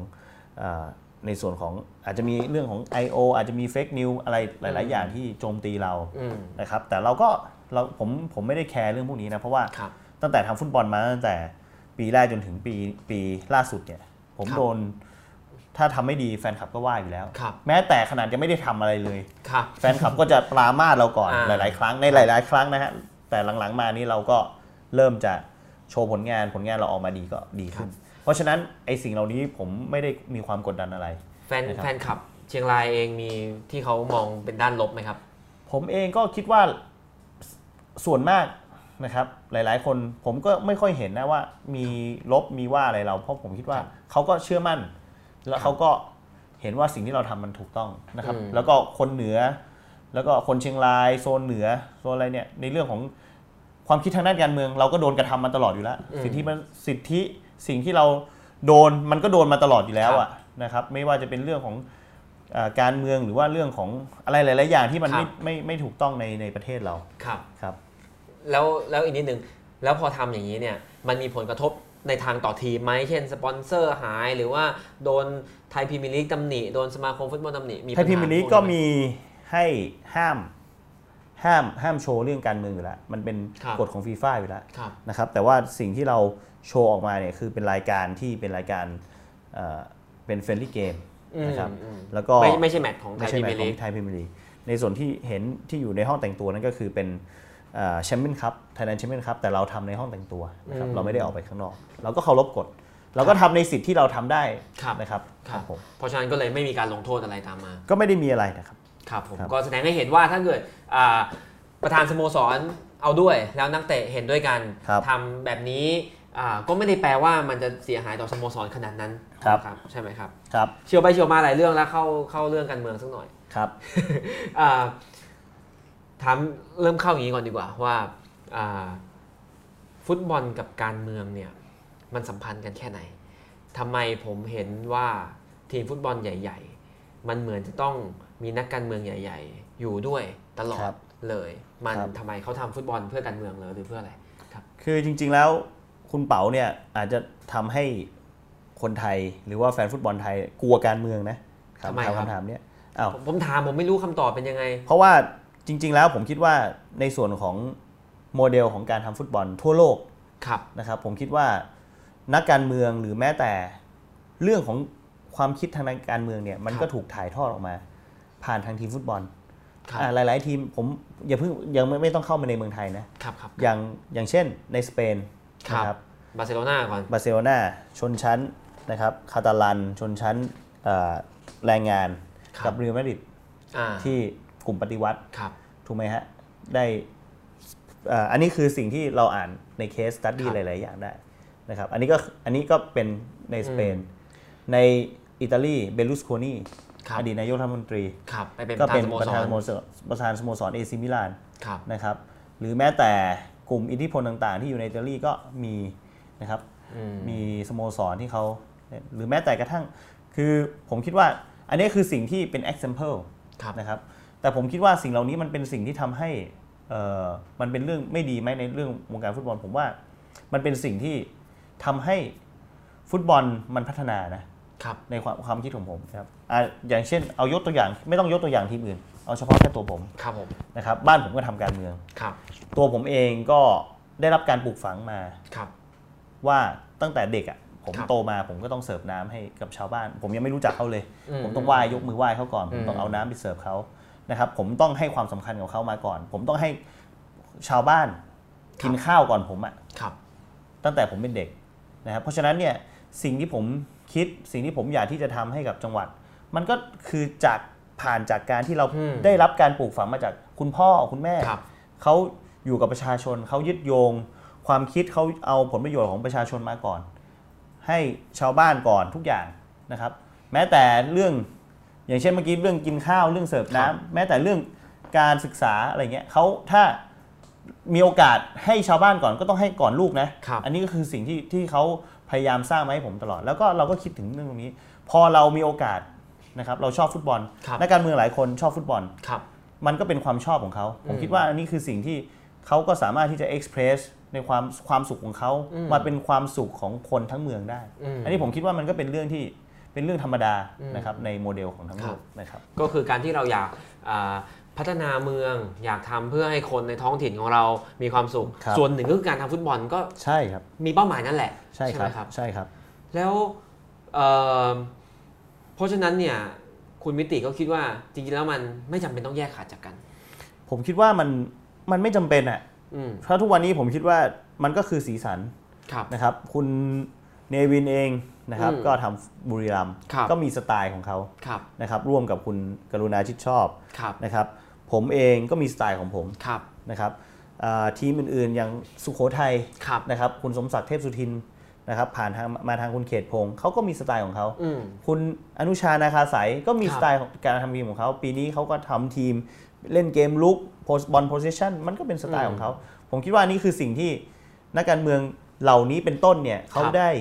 ได้ทำตามความชอบตามความรักของเขา แล้วเขาก็เอ็กซ์เพรสความชอบ ครับ ความรักของเขาผ่านมาตรงนี้ อืม แล้วมันก็ทำให้คนที่ชอบเหมือนเขาเข้ามา ครับ นะครับมามีส่วนร่วมด้วยกัน ตรงนี้ก็คือสิ่งที่เกิดขึ้น ครับผม เดี๋ยวก่อนเดี๋ยวผมค่อยไปคำถามนี้ ผมขออีกนิดหนึ่ง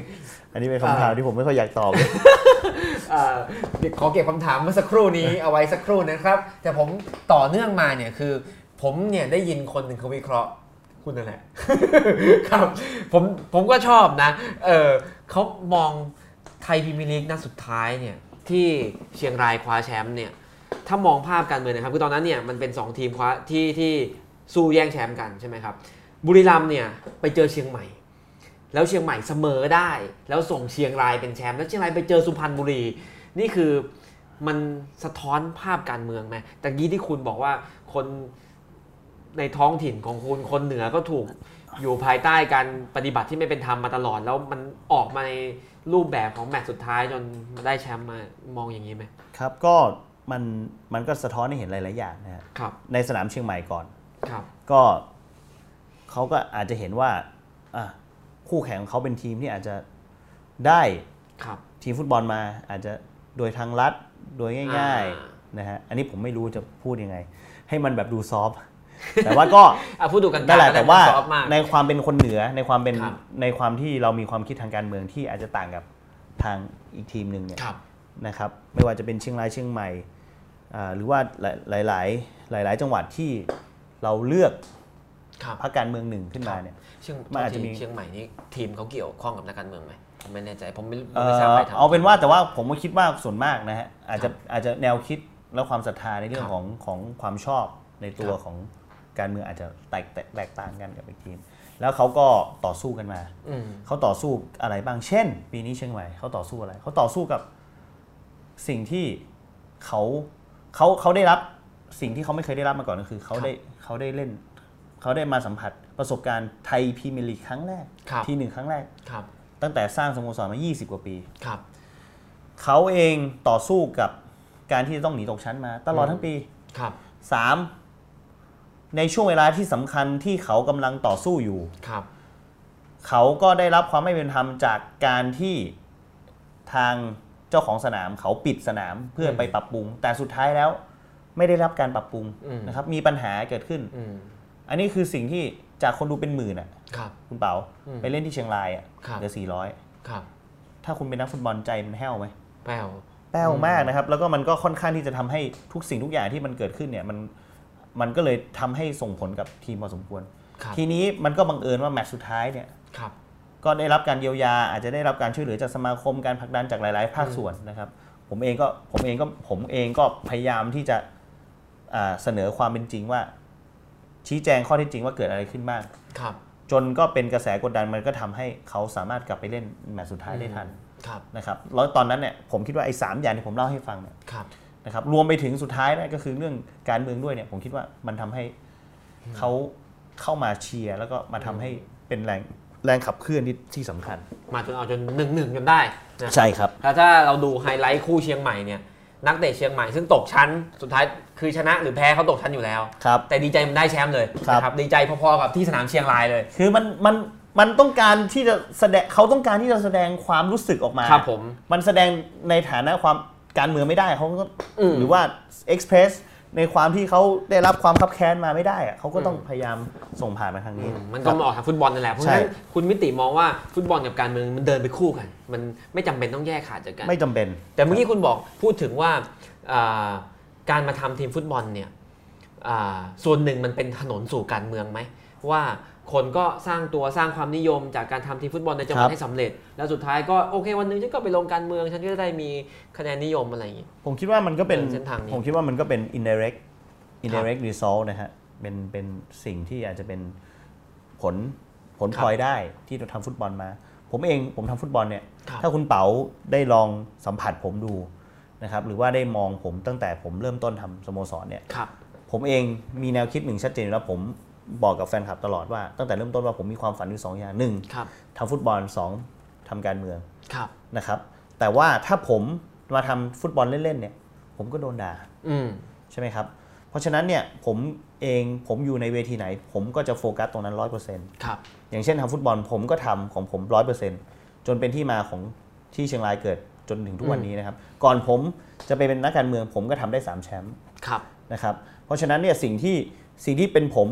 สิ่งที่เป็นตัวตนของผม หรือสิ่งที่ผมได้รับการปลูกฝังมาคือ ผมต้องโฟกัสและต้องทำ ครับ ในหน้าที่ของตัวเองให้ดีที่สุด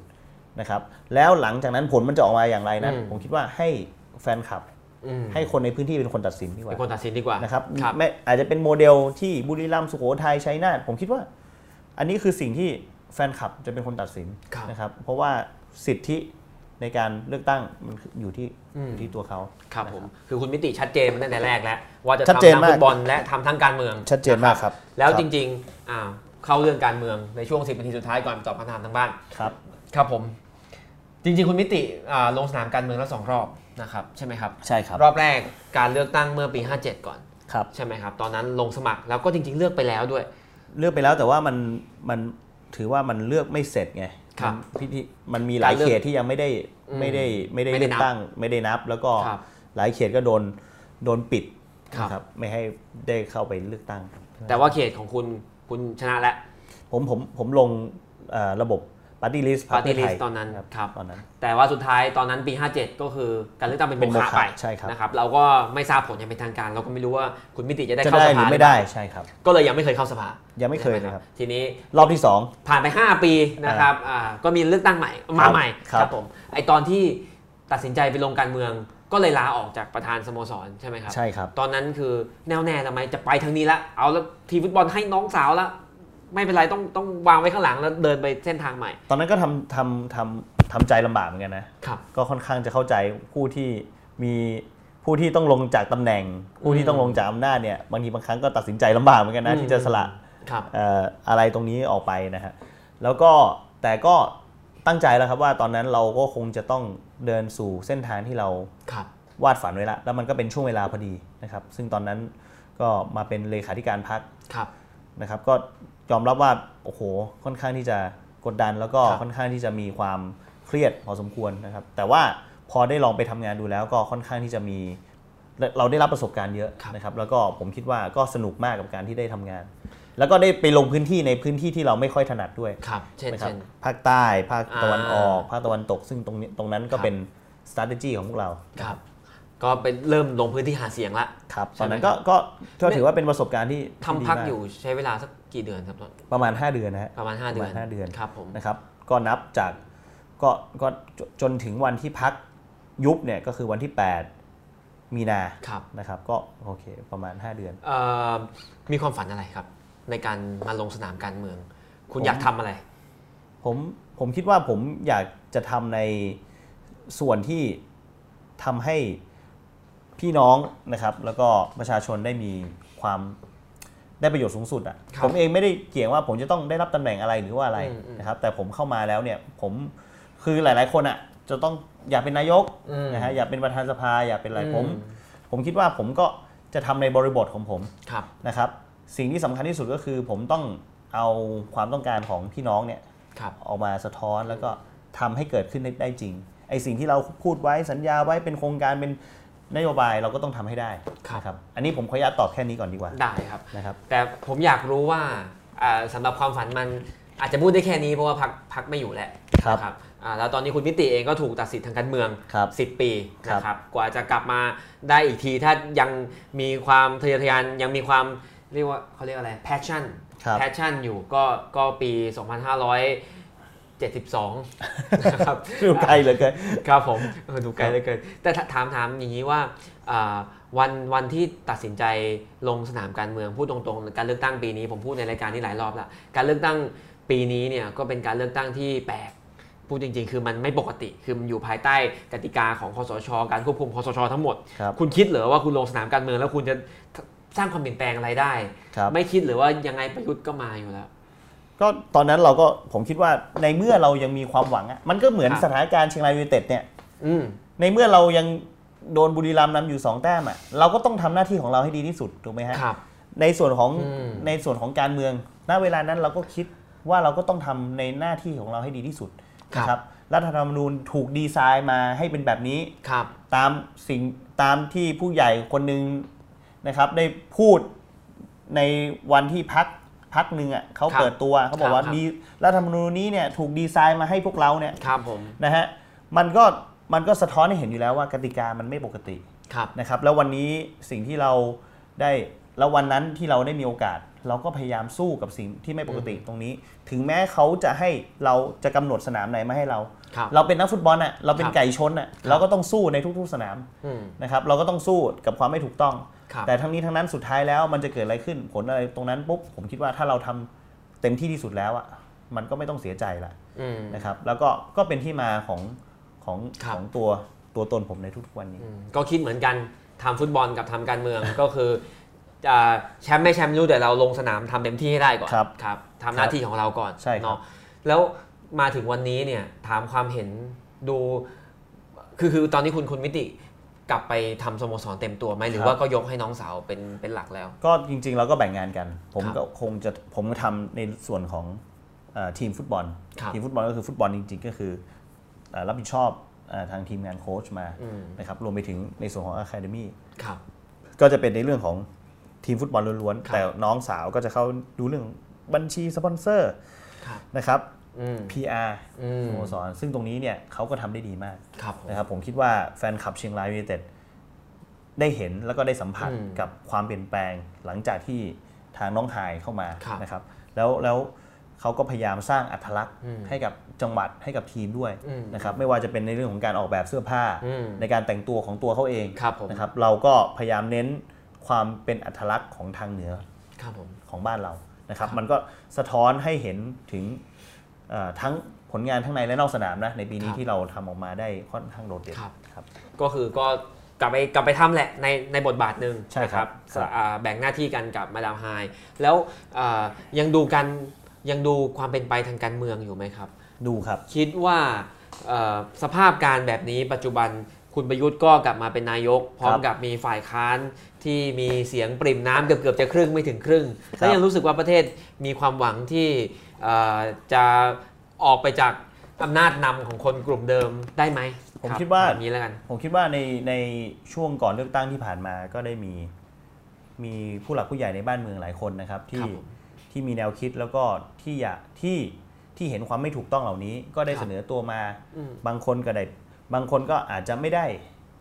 ไม่ได้ไม่ได้อยู่ในเส้นทางตรงนี้ละหรือว่าหลายๆ คนที่อาจจะก็ได้มีชื่อออกมาแล้วก็อาจจะไม่ได้เอ่อนะครับ ก็ต้องบอกว่าผมคิดว่าณเวลานี้ นะครับกลุ่มคนเหล่านี้เขาก็ต้องพยายามรักษา ขุมกำลังตรงนี้ไว้เพื่ออะไรก็เพื่อที่ในอนาคตก็สามารถที่จะต่อยอดหรือจะทำอะไรต่อได้ แต่ในความเป็นจริง ในสังคมไทยหรือในประวัติศาสตร์ของโลกเนี่ยนะครับโลกการเมืองโลก ไม่ว่าจะเป็นในยุโรปหรือลาตินอเมริกาหรือในทุกทที่ ความไม่ถูกต้องวันหนึ่งก็จะจะล่มสลาย ความไม่ถูกต้องวันหนึ่งก็ต้องแพ้ความยุติธรรม ต้องแพ้ความเป็นธรรมอยู่ดี ครับ แต่ก็ต้องเราก็ต้องพยายาม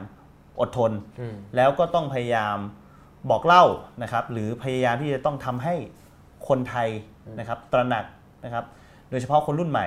นะครับ เราก็จะต้องพยายามที่จะต้องสร้างให้พวกเขามีแนวคิดอีกแบบหนึ่ง ครับ นะครับไม่ใช่ต่อต้าน ครับ ระบอบนะครับ ประชาธิปไตยอันมีพระมหากษัตริย์พระมหากษัตริย์ทรงเป็นพระประมุขเนี่ย ครับ ไม่ใช่แต่ห ไม่ มา ได้ ย ต่อต้านระบถึงว่าอบ ต้องมาต่อต่อสู้กับต้องมาพูดเหตุและผลที่ถูกต้อง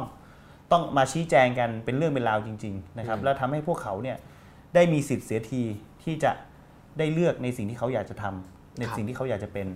แล้วผมคิดว่าอนาคตถ้าเป็นไม่ได้ผมก็ฝันนะครับ อยาก ครับครับ ที่จะเห็นระบบนิติรัฐนะครับ อืม ระบบนิติธรรมของบ้านเราเนี่ย ครับ ได้อยู่ในพื้นฐานได้อยู่ในหลักการที่มันควรจะเป็นเสียที ครับ เพราะอันนี้มันเป็นสิ่งที่ถูกต้อง อืม เพื่อเมื่อระบบนิติรัฐนิติธรรมถูกต้อง ครับ นะครับ ชัดเจนยุติธรรมนะครับ สิทธิมนุษยชนมันมาแน่นอน อืม นะครับ แล้วก็เจตจำนงในการที่จะร่างรัฐธรรมนูญเนี่ย ครับ มันก็จะชัดเจน มันก็จะยึดโยงกับเจตจำนงของคน ครับ ส่วนยะส่วนมะส่วนมาก เพราะฉะนั้นอันนี่คือสิ่งที่ผมก็ผมก็คิดว่ามันยังมีความหวังครับ อืม แต่มันก็อาจจะต้องใช้เวลาหน่อย คุณเปาอาจกับผมอาจจะไม่ได้อยู่ดูก็ได้นะเวลานั้น อ่ครับ นะครับ แต่ผม อืม คิดว่าในวันหนึ่งประเทศเราจะก้าวไปสู่จุดนั้นแน่นอน ครับ ผมก็ฟังดูมีความหวังดีคิดว่ายังไงซะเราก็เดินไปทางนั้นเพียงแต่ว่า ก็ต้องมี นจะ ความหวัง ช้เร็ อ่ะ เมื่อไ ต้องมีความหวัง อาจจะไม่ใช่ 2572 ก็ได้ ครับ ครับผม 2572 มันก็อาจจะเป็นตอนนั้นอาจจะรัฐรัฐธรรมนูญอาจจะเป็นเปลี่ยนเป็นอีกแบบหนึ่งก็ได้ ครับ อาจจะเป็นแบบยิ่งกว่าไฮบริดอะ นะครับย่ง อาจจะ ที่ ชัดเจนไปเลย อาจจะชัดเจนไปเลย อาจจะยิ่งกว่าอาจจะแบบโอ้โห อาจจะเอื้อหรืออาจจะดีขึ้นก็อาจจะเกิดขึ้น ครับผมอ่างั้นถามคำถามสุดท้ายสำหรับผมก่อนไปถามคำอ่าตอนก่อนไปตอบคำถามจาก ครับ ทางบ้านนะครับ ครับ ฟังดูแล้วคุณมิติก็มีแพชชั่นทางฟุตบอล แล้วก็การเมืองค่อนข้างชัดเจน ครับ อ่าไม่รู้ว่ามีความฝันอื่นๆไหม ตอนนี้ยังไงการเมืองไปเล่นไม่ได้แล้ว ครับ ก็มาทำทีมฟุตบอล แล้วมีอะไรอื่นๆ อีกที่ในชีวิตที่อยากจะทำหรือว่าอยากจะเห็นไหมครับ ก็ทุกวันนี้วันนี้เราก็อยากจะทำฟุตบอลให้มันให้มันดีที่สุดไปเลยนะครับ ครั ผ บ มก็พยายามหานวัตกรรมใหม่ๆ หาเทคโนโลยีใหม่ๆ เข้ามา เพื่อที่จะทำให้ทีมแล้วก็ทำให้เอ่อวงการฟุตบอลไทยได้เห็นว่าเออมันมีอะไรที่เราสามารถที่จะปรับปรุงหรือว่าจะทำให้มันไปข้างหน้าต่อได้นะครับ วันนี้เนี่ยหลายๆ แฟนคลับหลาย ๆ คนเนี่ยเขาบอกว่าเฮ้ยพอละเรื่องการเมืองฟังมาทุกวันละ อ่า นะครับ จ้ะจ้ะจ้ะจ้ะ เพราะฉะนั้นเนี่ยเราก็ เราก็ผมก็เลยคิดว่าเอ่อในส่วนของตัวผมเองก็จะพยายามผลักดันในเรื่องตรงนี้นะครับ ความฝันของผมคงจะไม่ได้มีอะไรแล้วนะครับ ตอนนี้โดนแบนไป 10 ปีก็ ครับ เหลือแต่ฟุตบอลอย่างเดียว ก็คจะรับ พยายามทำหน้าที่ของตัวเองให้ดีที่สุดในทุกวัน ครับ นะครับแล้วก็จะพยายามอย่างที่บอกนวัตกรรมใหม่เทคโนโลยีใหม่ แล้วก็รวมไปถึงการให้โอกาส ครับ กับนักฟุตบอลใหม่ ๆ ได้มีพื้นที่ได้มีเวที ทีมฟุตบอลเชียงรายยูไนเต็ดเป็นทีมแห่งโอกาสครับ เป็นทีมที่เอ่อนักฟุตบอลไม่ว่าจะเป็นโดยเฉพาะดาวรุ่ง หรือจะเป็นคนไทยที่อาจจะเอ่อมีอายุแล้วนะฮะหรือว่าไม่ได้ประสบความสำเร็จกับสโมสรหนึ่งมามาอยู่ที่เราทุกคนมีโอกาสนะครับ ค ข รับ อแค่คุณตระหนักว่าคุณได้รับโอกาสไปแล้ว คุณจะ ใช้มันอย่างคุ้มค่า อืม เชียงรายยูไนเต็ดคือทีมของคุณนะครับ อืม แล้วรวมไปถึงนักฟุตบอลต่างชาติหลาย ๆ คนมา ครับ นะครับ จากไม่มีใครรู้รู้จัก อืม หลาย ๆ คนมาแล้วเล่นเล่นได้ดีปุ๊บ เขาก็มีโอกาสที่จะได้ไปอยู่สโมสรที่ใหญ่กว่า ครับ ที่มีเงินเยอะกว่า ได้ ครับ เงินเดือนได้รับผลตอบแทนเยอะกว่าอันนี้คือสโมสรแห่งโอกาสของของของวงการฟุตบอลไทย ครับผมซึ่งยังเปิดกว้างสำหรับโอกาสสำหรับคนต่อๆไป แน่นอน กในอนาคตด้วยนะครับ ครับแน่น ก็ อนครับ ติดตามเชียร์เชียงรายได้นะครับสำหรับคนที่อ่าเป็นแฟนคลับอยู่แล้ว ใครยังไม่ตัดสินใจว่าจะเชียร์ทีมไหน ก็อยากจะถือโอกถือโอกาสนี้เชิญชวนให้หันมาติดตามเชียร์ฟุตบอลไทยกันนะครับและที่แน่ๆคือปีหน้าเชียงรายจะเป็นตัวแทนของไทยไปแข่งระดับเอเชียนะครับอันนี้ยังไงคนไทยเราช่วยกันเชียร์อยู่แล้วนะครับ มาดูคำถามจากทางบ้านกันบ้างนะครับคำถามแรกเข้ามาถามว่า ระหว่างทำทีมบอลกับทำพักการเมืองอันไหนท้าทายกว่า ถ้าต้องเลือกระหว่างงานฟุตบอลกับงานการเมืองจะเลือกอะไรครับโอ้เป็นคำถาม อ่า ที่ยากเหมือนกัน เอาเอาคำถามแรกก่อน ได้ครับ ทำระหว่างทำทีมฟุตบอลกับ ภาคการเมืองอันไหนท้าทายมันท้าทายในบริบทที่ต่างกัน ครับ ฟุตบอลก็จะมีคู่แข่งชัดเจน ครับ นะครับเรา ในสนาม เราพัฒนานักฟุตบอลกัน เรามีเป้าหมายมีการพัฒนากันได้วันต่อวัน สามารถวางแผนกันได้ แต่การเมืองโดยเฉพาะการทำพรรคการเมืองนะครับ มันคือสิ่งที่ท้าทายจริง ๆ เราไม่รู้วันนี้ใครจะทะเลาะกับใคร ใครจะมาในแบบไหน ใครจะพูดอะไร ใครอยากจะทำอะไรนะครับ เพราะฉะนั้นเนี่ยมันก็เป็นความท้าทายที่ต่างกันนะครับ ในฐานะเลขาพักก็โอ้โหฝ่าฟันมานะครับ พอทำฟุตบอลทำทำฟุตบอลปุ๊บเนี่ยพอกลับไปทำการเมือง แล้วหลังจากที่ไปทำการเมืองกลับมาทำฟุตบอล เรารู้สึกว่าทำฟุตบอลก็ค่อนข้างที่จะสบายกว่าทำการเมืองเยอะ อันนี้ อ่า คือสิ่งที่ผมขออนุญาตพูดตรงๆ ครับ นะ ค ค รั รั บบ ครับ ก็ก็ผ่านการเมืองแล้วปุ๊บเนี่ยปุ๊บพอมาทำฟุตบอลโอ้โหทำไมดูง่ายจังนะครับ แต่ว่าก็ไม่ได้ นเครียน้อยก แต่ ว่า ก็ ไหม มันเครียดน้อยกว่าด้วย แต่ว่าก็ไม่ใช่ว่าเฮ้ยเราเราเราเราจะทำฟุตบอลแล้วมันเป็นเรื่องง่ายนะฮะแต่หมาย ครั ถึ บ งว่าเราเราคอมเพลความยาก อืมอืม แล้วทีนี้อันที่สองเมื่อกี้ที่บอกว่า ถ้าให้เลือก ท้ายเลือก ผมก็คิดว่า วันนี้ผมขออนุญาตพูดในฐานะที่ผมโดนแบน ครับผม จากการเมือง10 ปีก่อนดีกว่านะครับบริบทของผมณเวลานี้ผมทำได้แค่ฟุตบอล ครับผม นะครับแล้วก็อาจจะเป็นจิตอาสาใน ครับ จังหวัดเชียงรายนะครับ ซึ่งวันนี้ผมก็ได้ไปก็ได้ไปทอดกระถินมาครบทุกอำเภอละ อืม 18อำเภอนะครับเพราะฉะนั้นเนี่ยเพราะฉะนั้นวันนี้ผมก็ขออนุญาตว่าผมจะทำฟุตบอลนะครับให้ให้ให้เป็นที่เอ่อให้เป็นที่ยอมรับของในในเวที AFC ด้วย ปีหน้าฟุตบอลเอ่อแฟนฟุตบอลเชียงรายก็จะเป็นเจ้าภาพการแข่งขัน AFC Champions League เป็นครั้งแรก ครับผม ครั้งครั้งแรกที่จังหวัดเชียงรายจะได้ติดธงในนามจังในนามทีมชาติไทยในนามประเทศไทยไปแข่งกับ อืมอืม จีนเกาหลีออสเตรเลียนะครับ ครับ อันนี้คือสิ่งที่ผมภูมิใจร่วม ครั กับบ คนเชียงราย ในส่วนของในส่วนของการเมืองเดี๋ยวรออีกสักเดี๋ยวรอหลังจากปี 2572 แล้วค่อยมาว่ากันอีกที อืม ครับ ครับผมตอนนี้ยังไงเลือกก็เลือกการเมืองไม่ได้ ครับ แต่ว่าผมไม่รู้ใครถามมาเมื่อกี้ผมแต่ผมคิดว่าปีที่แล้วเขาเลือก แล้ว ครับผมโอเคครับคำถามต่อไปในทางธุรกิจการทำสโมสรฟุตบอลเป็นไปได้จริงหรืออ่าเพราะถ้าดูข้อมูลพบว่ามีแค่ 4-5 ทีมเท่านั้นที่ไม่ขาดทุนอ่ะไทยลีกเป็นฟองสบู่หรือยัง คือวันนี้เนี่ยถ้าพูดกันในแนวทางจริงๆอะนะ ครั ผ บ มคิดว่ามันก็ต้องมันก็เขาก็คงมีหลายบริแต่ละทีมก็คงจะมีการบริหารจัดการในเรื่องของ financial นะครับ ครับ หรือว่าในเรื่องของการวางแผนที่จะวาง positioning ของการจะทำ financial statement อะไรเงี้ยต่างกันนะครับเอ่อทางบุรีรัมย์เขาประกาศชัดเจนอยู่แล้วว่า เขาจะต้องเข้าตลาดหุ้นเพราะฉะนั้นเนี่ยผมคิดว่าเขาก็ต้องทำทุกอย่างเพื่อให้ได้ทีมออกมามีผลกำไรติดต่อกัน ครับ รู้สึกจะ 3 ปีใช่ไหมฮะ ครับ นะครับแต่ในส่วนของทีมอื่น ๆ ที่ดีแคลร์ออกมาไม่ว่าจะเป็นท่าเรือหรือเป็นทีมอื่น ๆ ที่ทำแล้วมีกำไรเนี่ยนะครับผมคิดว่าก็ก็คงจะเป็นในแนวทางนั้นจริง ๆ ส่วนสิงห์เชียงรายเนี่ยก็ต้องบอกว่าเราค่อนข้างที่จะให้ความสำคัญในการลงทุนในเรื่องของเด็ก ครับ ในเรื่องของ Academy นะครับค่อนข้างที่จะเยอะนะครับรวมไปถึงในเรื่องของเออช่วงเวลาที่ผ่านมาเศรษฐกิจไม่ค่อยดี อืม นะครับที่เก็ตเซลล์เมอร์ชานดิสเนี่ยค่อนข้างจะดรอปลงมา ครับ เยอะมากนะครับในช่วงเวลา 3-4 ปีที่ผ่านมา ครับ นะครับมันก็เลยเป็นที่มาของณช่วงเวลาประมาณ 2-3 ปีที่ผ่านมาเรา อืม เราอาจจะขาดทุนพอสมควร รายได้น้อยลง รายได้น้อยลงแต่สุดท้ายแล้วเนี่ยถ้าไปเอาทบเอาเอาเรื่องของ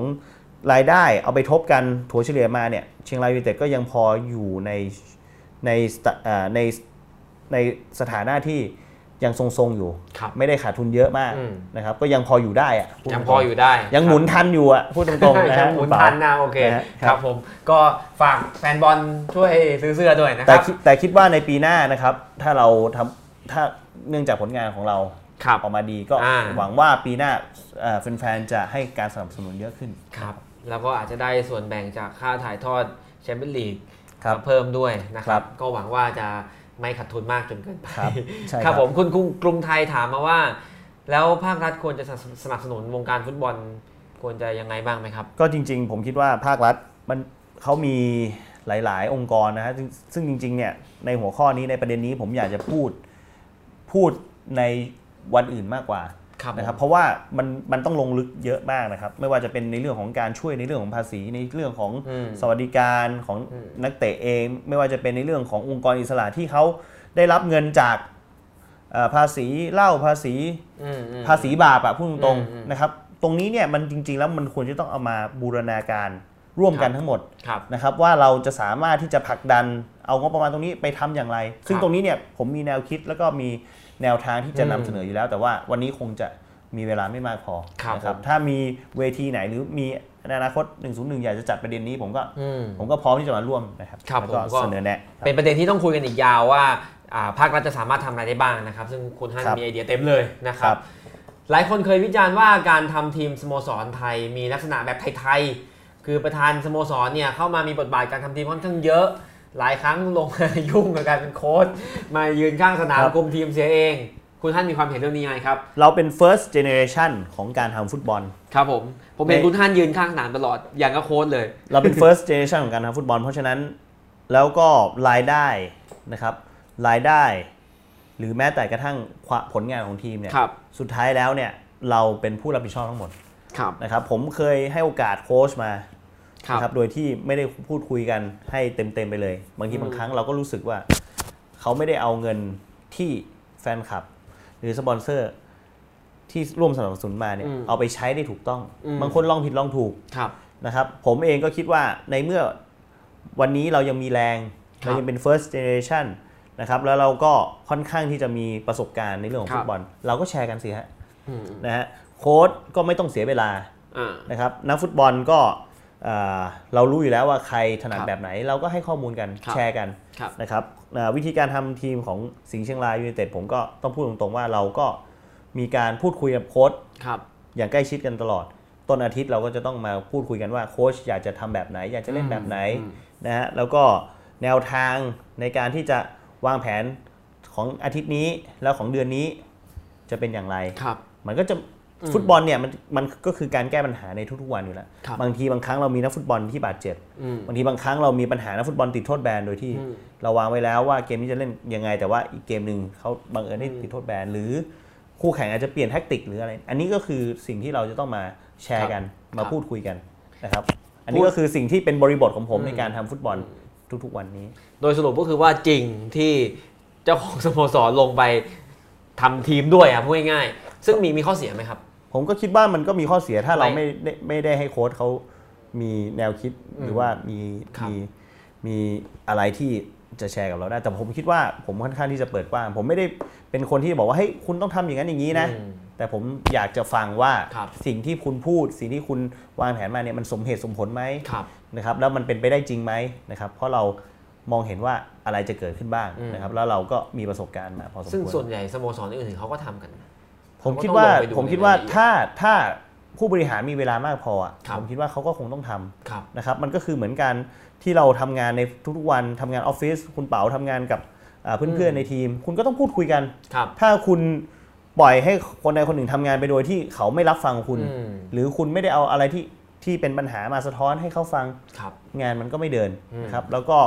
ระบบองค์กรมันก็ไปด้วยกันไม่ได้ ครับ นะครับมันก็พอมันมีความขัดแย้งหรือว่าผลมันไม่ออกมาตามที่เราต้องการเนี่ย ครับ มันก็ทะเลาะกัน อืม อันนี้มันก็เป็นปัญหาซึ่งเราจะเราเราเคยเห็นมาตลอดอยู่แล้วในในสิปีที่ผ่านมาที่เราทำฟุตบอลนะครับ ก็เป็นการบริหารงานปกติ ครับ ก็คือมีอะไรก็คุยกันทุกเรื่อง ค ร รั ว บ มถึงเรื่องฟุตบอลด้วย ครับ นะครับ คุณกิติพัฒน์ถามกิติพิษไม่รู้อ่านอะไร Ibsen Melo ถามว่าอิปสันเมโลมาแทนวิลเลียมชัวร์ไหมครับ ก็ก็เป็นนักฟุตบอลคนหนึ่งที่อยู่ในข่ายครับที่ ครั จะ บ มาแทนวิลเลียม เพราะว่าผมก็ตัดสินใจแล้วให้เดทไลน์ไปแล้ว แล้วก็วิลเลียมไม่ได้ไม่ได้ตอบ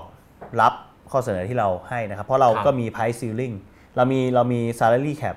ซึ่งซึ่งอ่านักฟุตบอลก็ต้องเคารพตรงนี้นะครับเขาทำผลงานได้ดี ผมคิดว่าเขาดีเซิร์ฟที่จะได้เงินมากกว่า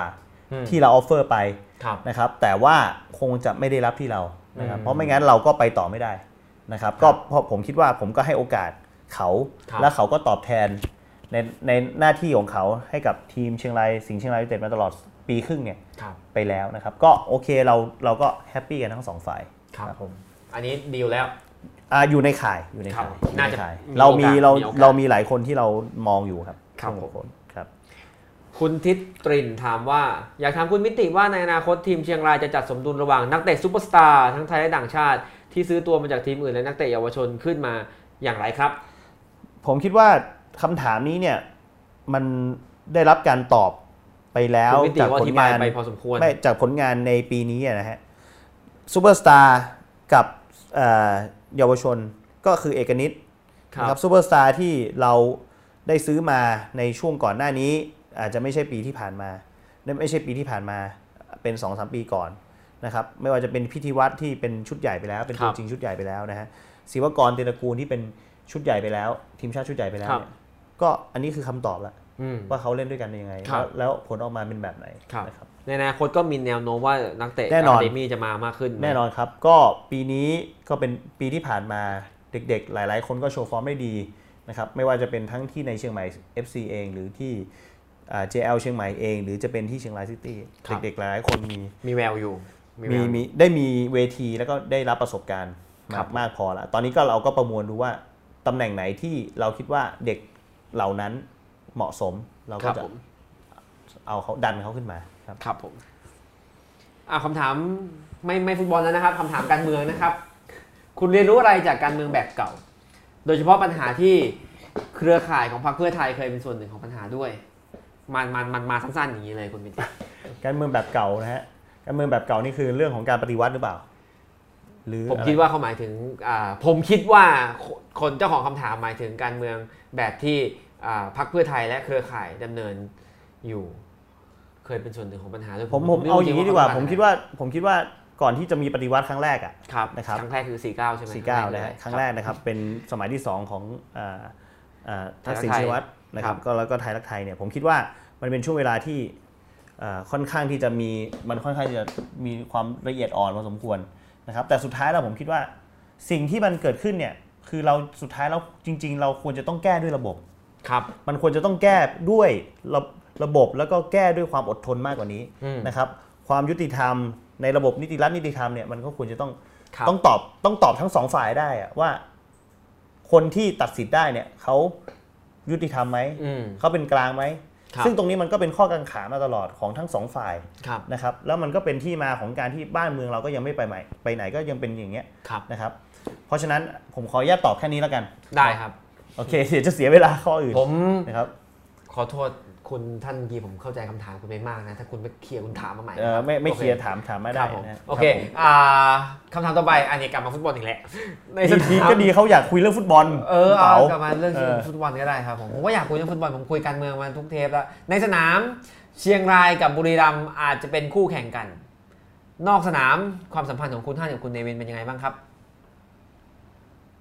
รู้จักกัน เอ่อ รู้จักกัน ก็ก็ก็รู้จักกันนะครับ คุณพ่อก็เคยทำงานด้วยกัน อืม คุณพ่อกับคุณเนวินก็ทำงานอยู่ในภาคเดียวกัน อยู่ไทยรัก จน ไทย คุณเนวินก็เอ่อออกไปอยู่อีกออกไปอยู่กับอีกอีกการเมืองอีกฝั่งหนึ่งนะครับ ครับ ก็เราก็ในความสัมพันธ์ผมก็คิดว่าก็ไม่ได้มีความพิเศษอะไร ครับ นะครับเราก็รู้จักกันนะครับ อืม เราผมเจอคุณลุงก็ผมก็ไหว้แกตลอดก็ เรียกคุณลุง ให้ความเคารพแก อ๋อครับ นะครับ ก็บางบางทีบางครั้งเราก็พูดคุยกันก่อนเกม เวลา อืม เราเจอกัน ก็จะเจอกันเฉพาะเวลาที่เราแข่งกัน อ่าครับผม ก็ไม่ แต่ ได้ ว่าความสัมพันธ์ส่วนตัวอะไรไม่ได้มีอะไรมากกว่านั้ ไม่ น ได้มีอะไรมากกคว่ารับผม นั้นครับ ครับ มีคำถามต่อไหมครับ มีครับ ความ เอา ทรง เต็ม จำ ที่เลย ความทรง เต็มที่ จำที่หายไปนี่คือชื่อชื่อน่าจะเป็นชื่อคนที่ถามนะครับ ครับ ณความทรงจำที่หายไปถามว่า เสื้อฤดูกาลหน้าจะมีการขายก่อนปีใหม่ไหมครับ เอ่อปีนี้เนี่ยผมวางผมได้พูดคุยกับผู้สนับสนุนรายใหม่ไปแล้วนะ ครับผม แต่ว่าเรื่องแบบเรื่องอะไรเนี่ยอาจจะยังไม่ยังไม่ค่อยนิ่งนะครับ อืม เราแต่ว่าผมพยายามนะครับ พูดคุยกับผู้สนับสนุนรายใหม่ว่า จะพยายามดันเสื้อคอลเลกชันใหม่เนี่ยของฤดูกาลหน้าเนี่ย ครับ ให้ทันก่อนเอออต้นสิ้นปีนี้แน่นอน ครับผม นะครับ เอาเป็นว่าจะพยายามนะครับ ใครที่เตรียมเตรียมอยากจะช่วยซื้อก็เตรียมเตรียมเตรียมเงินไว้ได้เลย ครับ แล้วก็ขอย้ำอีกทีเรื่องฉลองแชมป์นะครับวันที่ 29 นะครับ อ๋อ ที่ ครับผม งานฟาร์มเฟสติวัลที่สิงห์ปาร์คนะครับ อย่าลืมนะครับ ก็ประมาณสักตั้งแต่คืองานเขาเริ่มตั้งแต่4ี่ห้าโมงเย็นแล้วล่ะครับ แต่ว่าเราเองก็คงจะมีกิจกรรมเข้มๆ ประมาณสักช่วงประมาณสักหนึ่งทุ่มเป็นต้นไปนะครับ ครับผมให้ทั้งเปิดทั้งปิดเลยตอนต้นตอนท้ายนี่โฆษณาเต็มที่นะครับ ครับ งานสนองแชมป์คุณทวีชัยถามว่าบิ๊กฮันเตรียมความพร้อมอย่างไรใน ACL คือ AFC Champions League คือเนี่ยผมคิดว่าแฟนแฟนวันวันอาจจะติดตามกันเหมือน ACL คือที่ไปแข่งระดับเอเชียอะไรอย่างเงี้ยแล้วกัน AFC Champions League ก็คื ครัอบ เหมือน UEFA Champions League ครับ ACL ก็คือ Asia Champions League อ่ะ ครับผม พูด ซึ่ง ง่ายๆ เชียงรายจะเป็นตัวแทนประเทศไทยไปแน่นอนปีหน้า รอบแบ่งกลุ่ม เตรียม ค ค รั วา บ มพร้อมอย่างไรครับ ก็เตรียมความพร้อมแล้วครับ แล้วก็ในส่วนของนักฟุตบอลก็อย่างที่บอกเราเป็นทีมแห่งโอกาสนะครับ ผม เด็กๆที่ทำผลงาคนรับ ได้ดีในปีนี้ทุกคนจะมีโอกาสได้เล่นนะครับ ครับผม ประสบการณ์จากทีมชาติที่เขาได้รับมาในปีนี้กับประสบการณ์ที่เราได้แชมป์ปีหน้าเราได้ลุ้นแล้วก็สนุกแน่นอนในเวที ACL ครับ ครับผมก็ติดตามได้นะครับ สิงห์เชียงรายนะครับ ครับ แล้วก็อ่าปีหน้านี้ก็คือลุ้นทั้งเอ่อ AFC Champions League นะครับ ครั แล้ บ วก็เราก็ต้องติดตามเชียงรายในประเทศไทยด้วยว่าจะรักษาแชมป์เอาไว้ได้หรือเปล่านะครับ ครับ คือคือขออนุญาตบอก ครับผม แฟนคลับนะครับ แล้วก็แฟนๆเชียงรายหลายๆ คนคือวันโอวัน ครั ก็ บผเป็น ม เพจที่ค่อนข้างจะเราพูดคุยเรื่องการเมือง ครับผม โดยตลอดอยู่แล้วนะครับ แล้ววันนี้ก็ผสมผสานกับเรื่องฟุตบอลไป ครับผม ก็ก็คุยก็ชี้แจงให้กับแฟนคลับเชียงรายหน่อยว่าเฮ้ยกลับไปเรื่องการเมืองอีกแล้วเนี่ย อ๋อ ก็เป็นเรื่องธรรมดานะครับ วันนี้ผมก็ ตั้งใจมา เตรียมตัว ผมก็เตรียมตัวมาส่วนหนึ่งอ ยู่แล้วว่าเตรียมใจอยู่แล้ววันนี้ต้องมาพูดคุยเรื่องการเมืองด้วยอาจ ครั จะ บ อาจจะมีบางส่วนนะครับ จริงๆแล้วเนี่ยผมเนี่ยก็อยากมีโอกาสสัมภาษณ์คุณมิติ ในประเด็นการเมืองล้วนๆอย่างเดียวมานานแล้วพูดตรงๆนะครับ แต่ว่ายังไม่มีโอกาสแล้วจังหวะช่วงหาเสียงเลือกตั้งเนี่ยก็ยังไม่อยากสัมภาษณ์พักไหนเป็นเป็นการพิเศษเฉพาะตัวนะครับ ครับ วันนี้ก็มีโอกาสอ่าได้คุย ก็มาสองอย่างเลยสองมิติเลย ออคือพอได้แชมป์แล้วไม่ได้แล้วต้องให้มาแล้วนะครับ ครับ แต่ว่าก็เลยคุยเรื่องฟุตบอลเยอะหน่อยนะครั ครับ บ แต่ว่าจะไม่คุยกับคุณมิติการเมืองเลยก็ไม่ได้ คือจริงๆ ก็เป็นไปไม่ได้อยู่ เราจะคุยการเมืองชั่วโมงหนึ่งจริงๆ ผมเชื่อว่าคุณมิติจะมี คุ อะ ยได้ ไร ครับ มีอะไรสนุกสนุกๆแล้วก็มีประเด็นดีๆ ให้เราเยอะมากแน่หนึ่งวันนี้ก็ถือว่าการเมืองมาแถมนะครับ แล้วก็ ครับ คุณมิติก็บอกเองว่าจริง ๆ แล้วมันไม่จำเป็นต้องแยกขาดจากกันร้อยเปอร์เซ็นต์ ครับ เนาะ ครับ ครับผมก็อ่าปิดท้ายนิดนึงนะครับผมก็ประทับใจอ่าก็ ครับ ขอบคุณคุณมิติมากที่มาร่วมรายการกับเรา แล้วก็เห็นอ่าผมเห็นมาตลอด ผมติดตามทีมเชียงรายมาตลอดผมรู้ว่าคุณมิติตั้งใจมาก ครับ ในการทำทีม ผมเคยไปดูที่สนาม ผมเห็นคุณมิติอยู่กับทีมตลอดตั้งแต่ต้นจนจบจบจบอ่าจบแมตช์ก็ต้องเดินมาขอบคุณแฟน ใช่ครับ ทุกนัด ใช่ครับ ให้คือให้ใจกับสิ่งที่ทำมาก ครับ นะครับแล้วเราก็เชื่อมั่นว่าถ้าวันหนึ่งมีโอกาสอีก 10 ปีได้ทำการเมืองคุณมิติก็จะทำด้วยความทุ่มเทแล้วก็ให้ใจด้วยแพชชั่นของมันทางฟุตบอลและก็การเมืองพอๆกัน ครับ ซึ่งเราจะไปถึงอีก 10 ปีข้างหน้า วันนั้นการเมืองไทยจะเป็นยังไงก็ไม่รู้เนาะ ครับ ครับผมแต่วันนี้สิ่งที่เราทำได้ก็ช่วยกันเชียร์บอลไทยก่อนนะครับ คุณ ครับ อาจจะเชียร์สิงห์เชียงรายเชียร์บุรีรัมย์หรือเชียร์ทีมอะไรก็ได้ แต่ว่าเราก็ในฐานะแฟนบอลก็ช่วยกันสนับสนุนฟุตบอลระดับสโมสรของไทย เรา ให้ เราทุกคนเป็น ครั ค บ นไทย ครับ เรา ผม ทำทีมฟุตบอลนะครับทำไม่ว่าจะเป็นบุรีรัมย์เชียงราย ทุกคนผมคิดว่าทุกคนฝันที่จะเห็นฟุตบอลไทยเป็นฟุตบอลโลก ครับผม เพราะฉะนั้นเนี่ย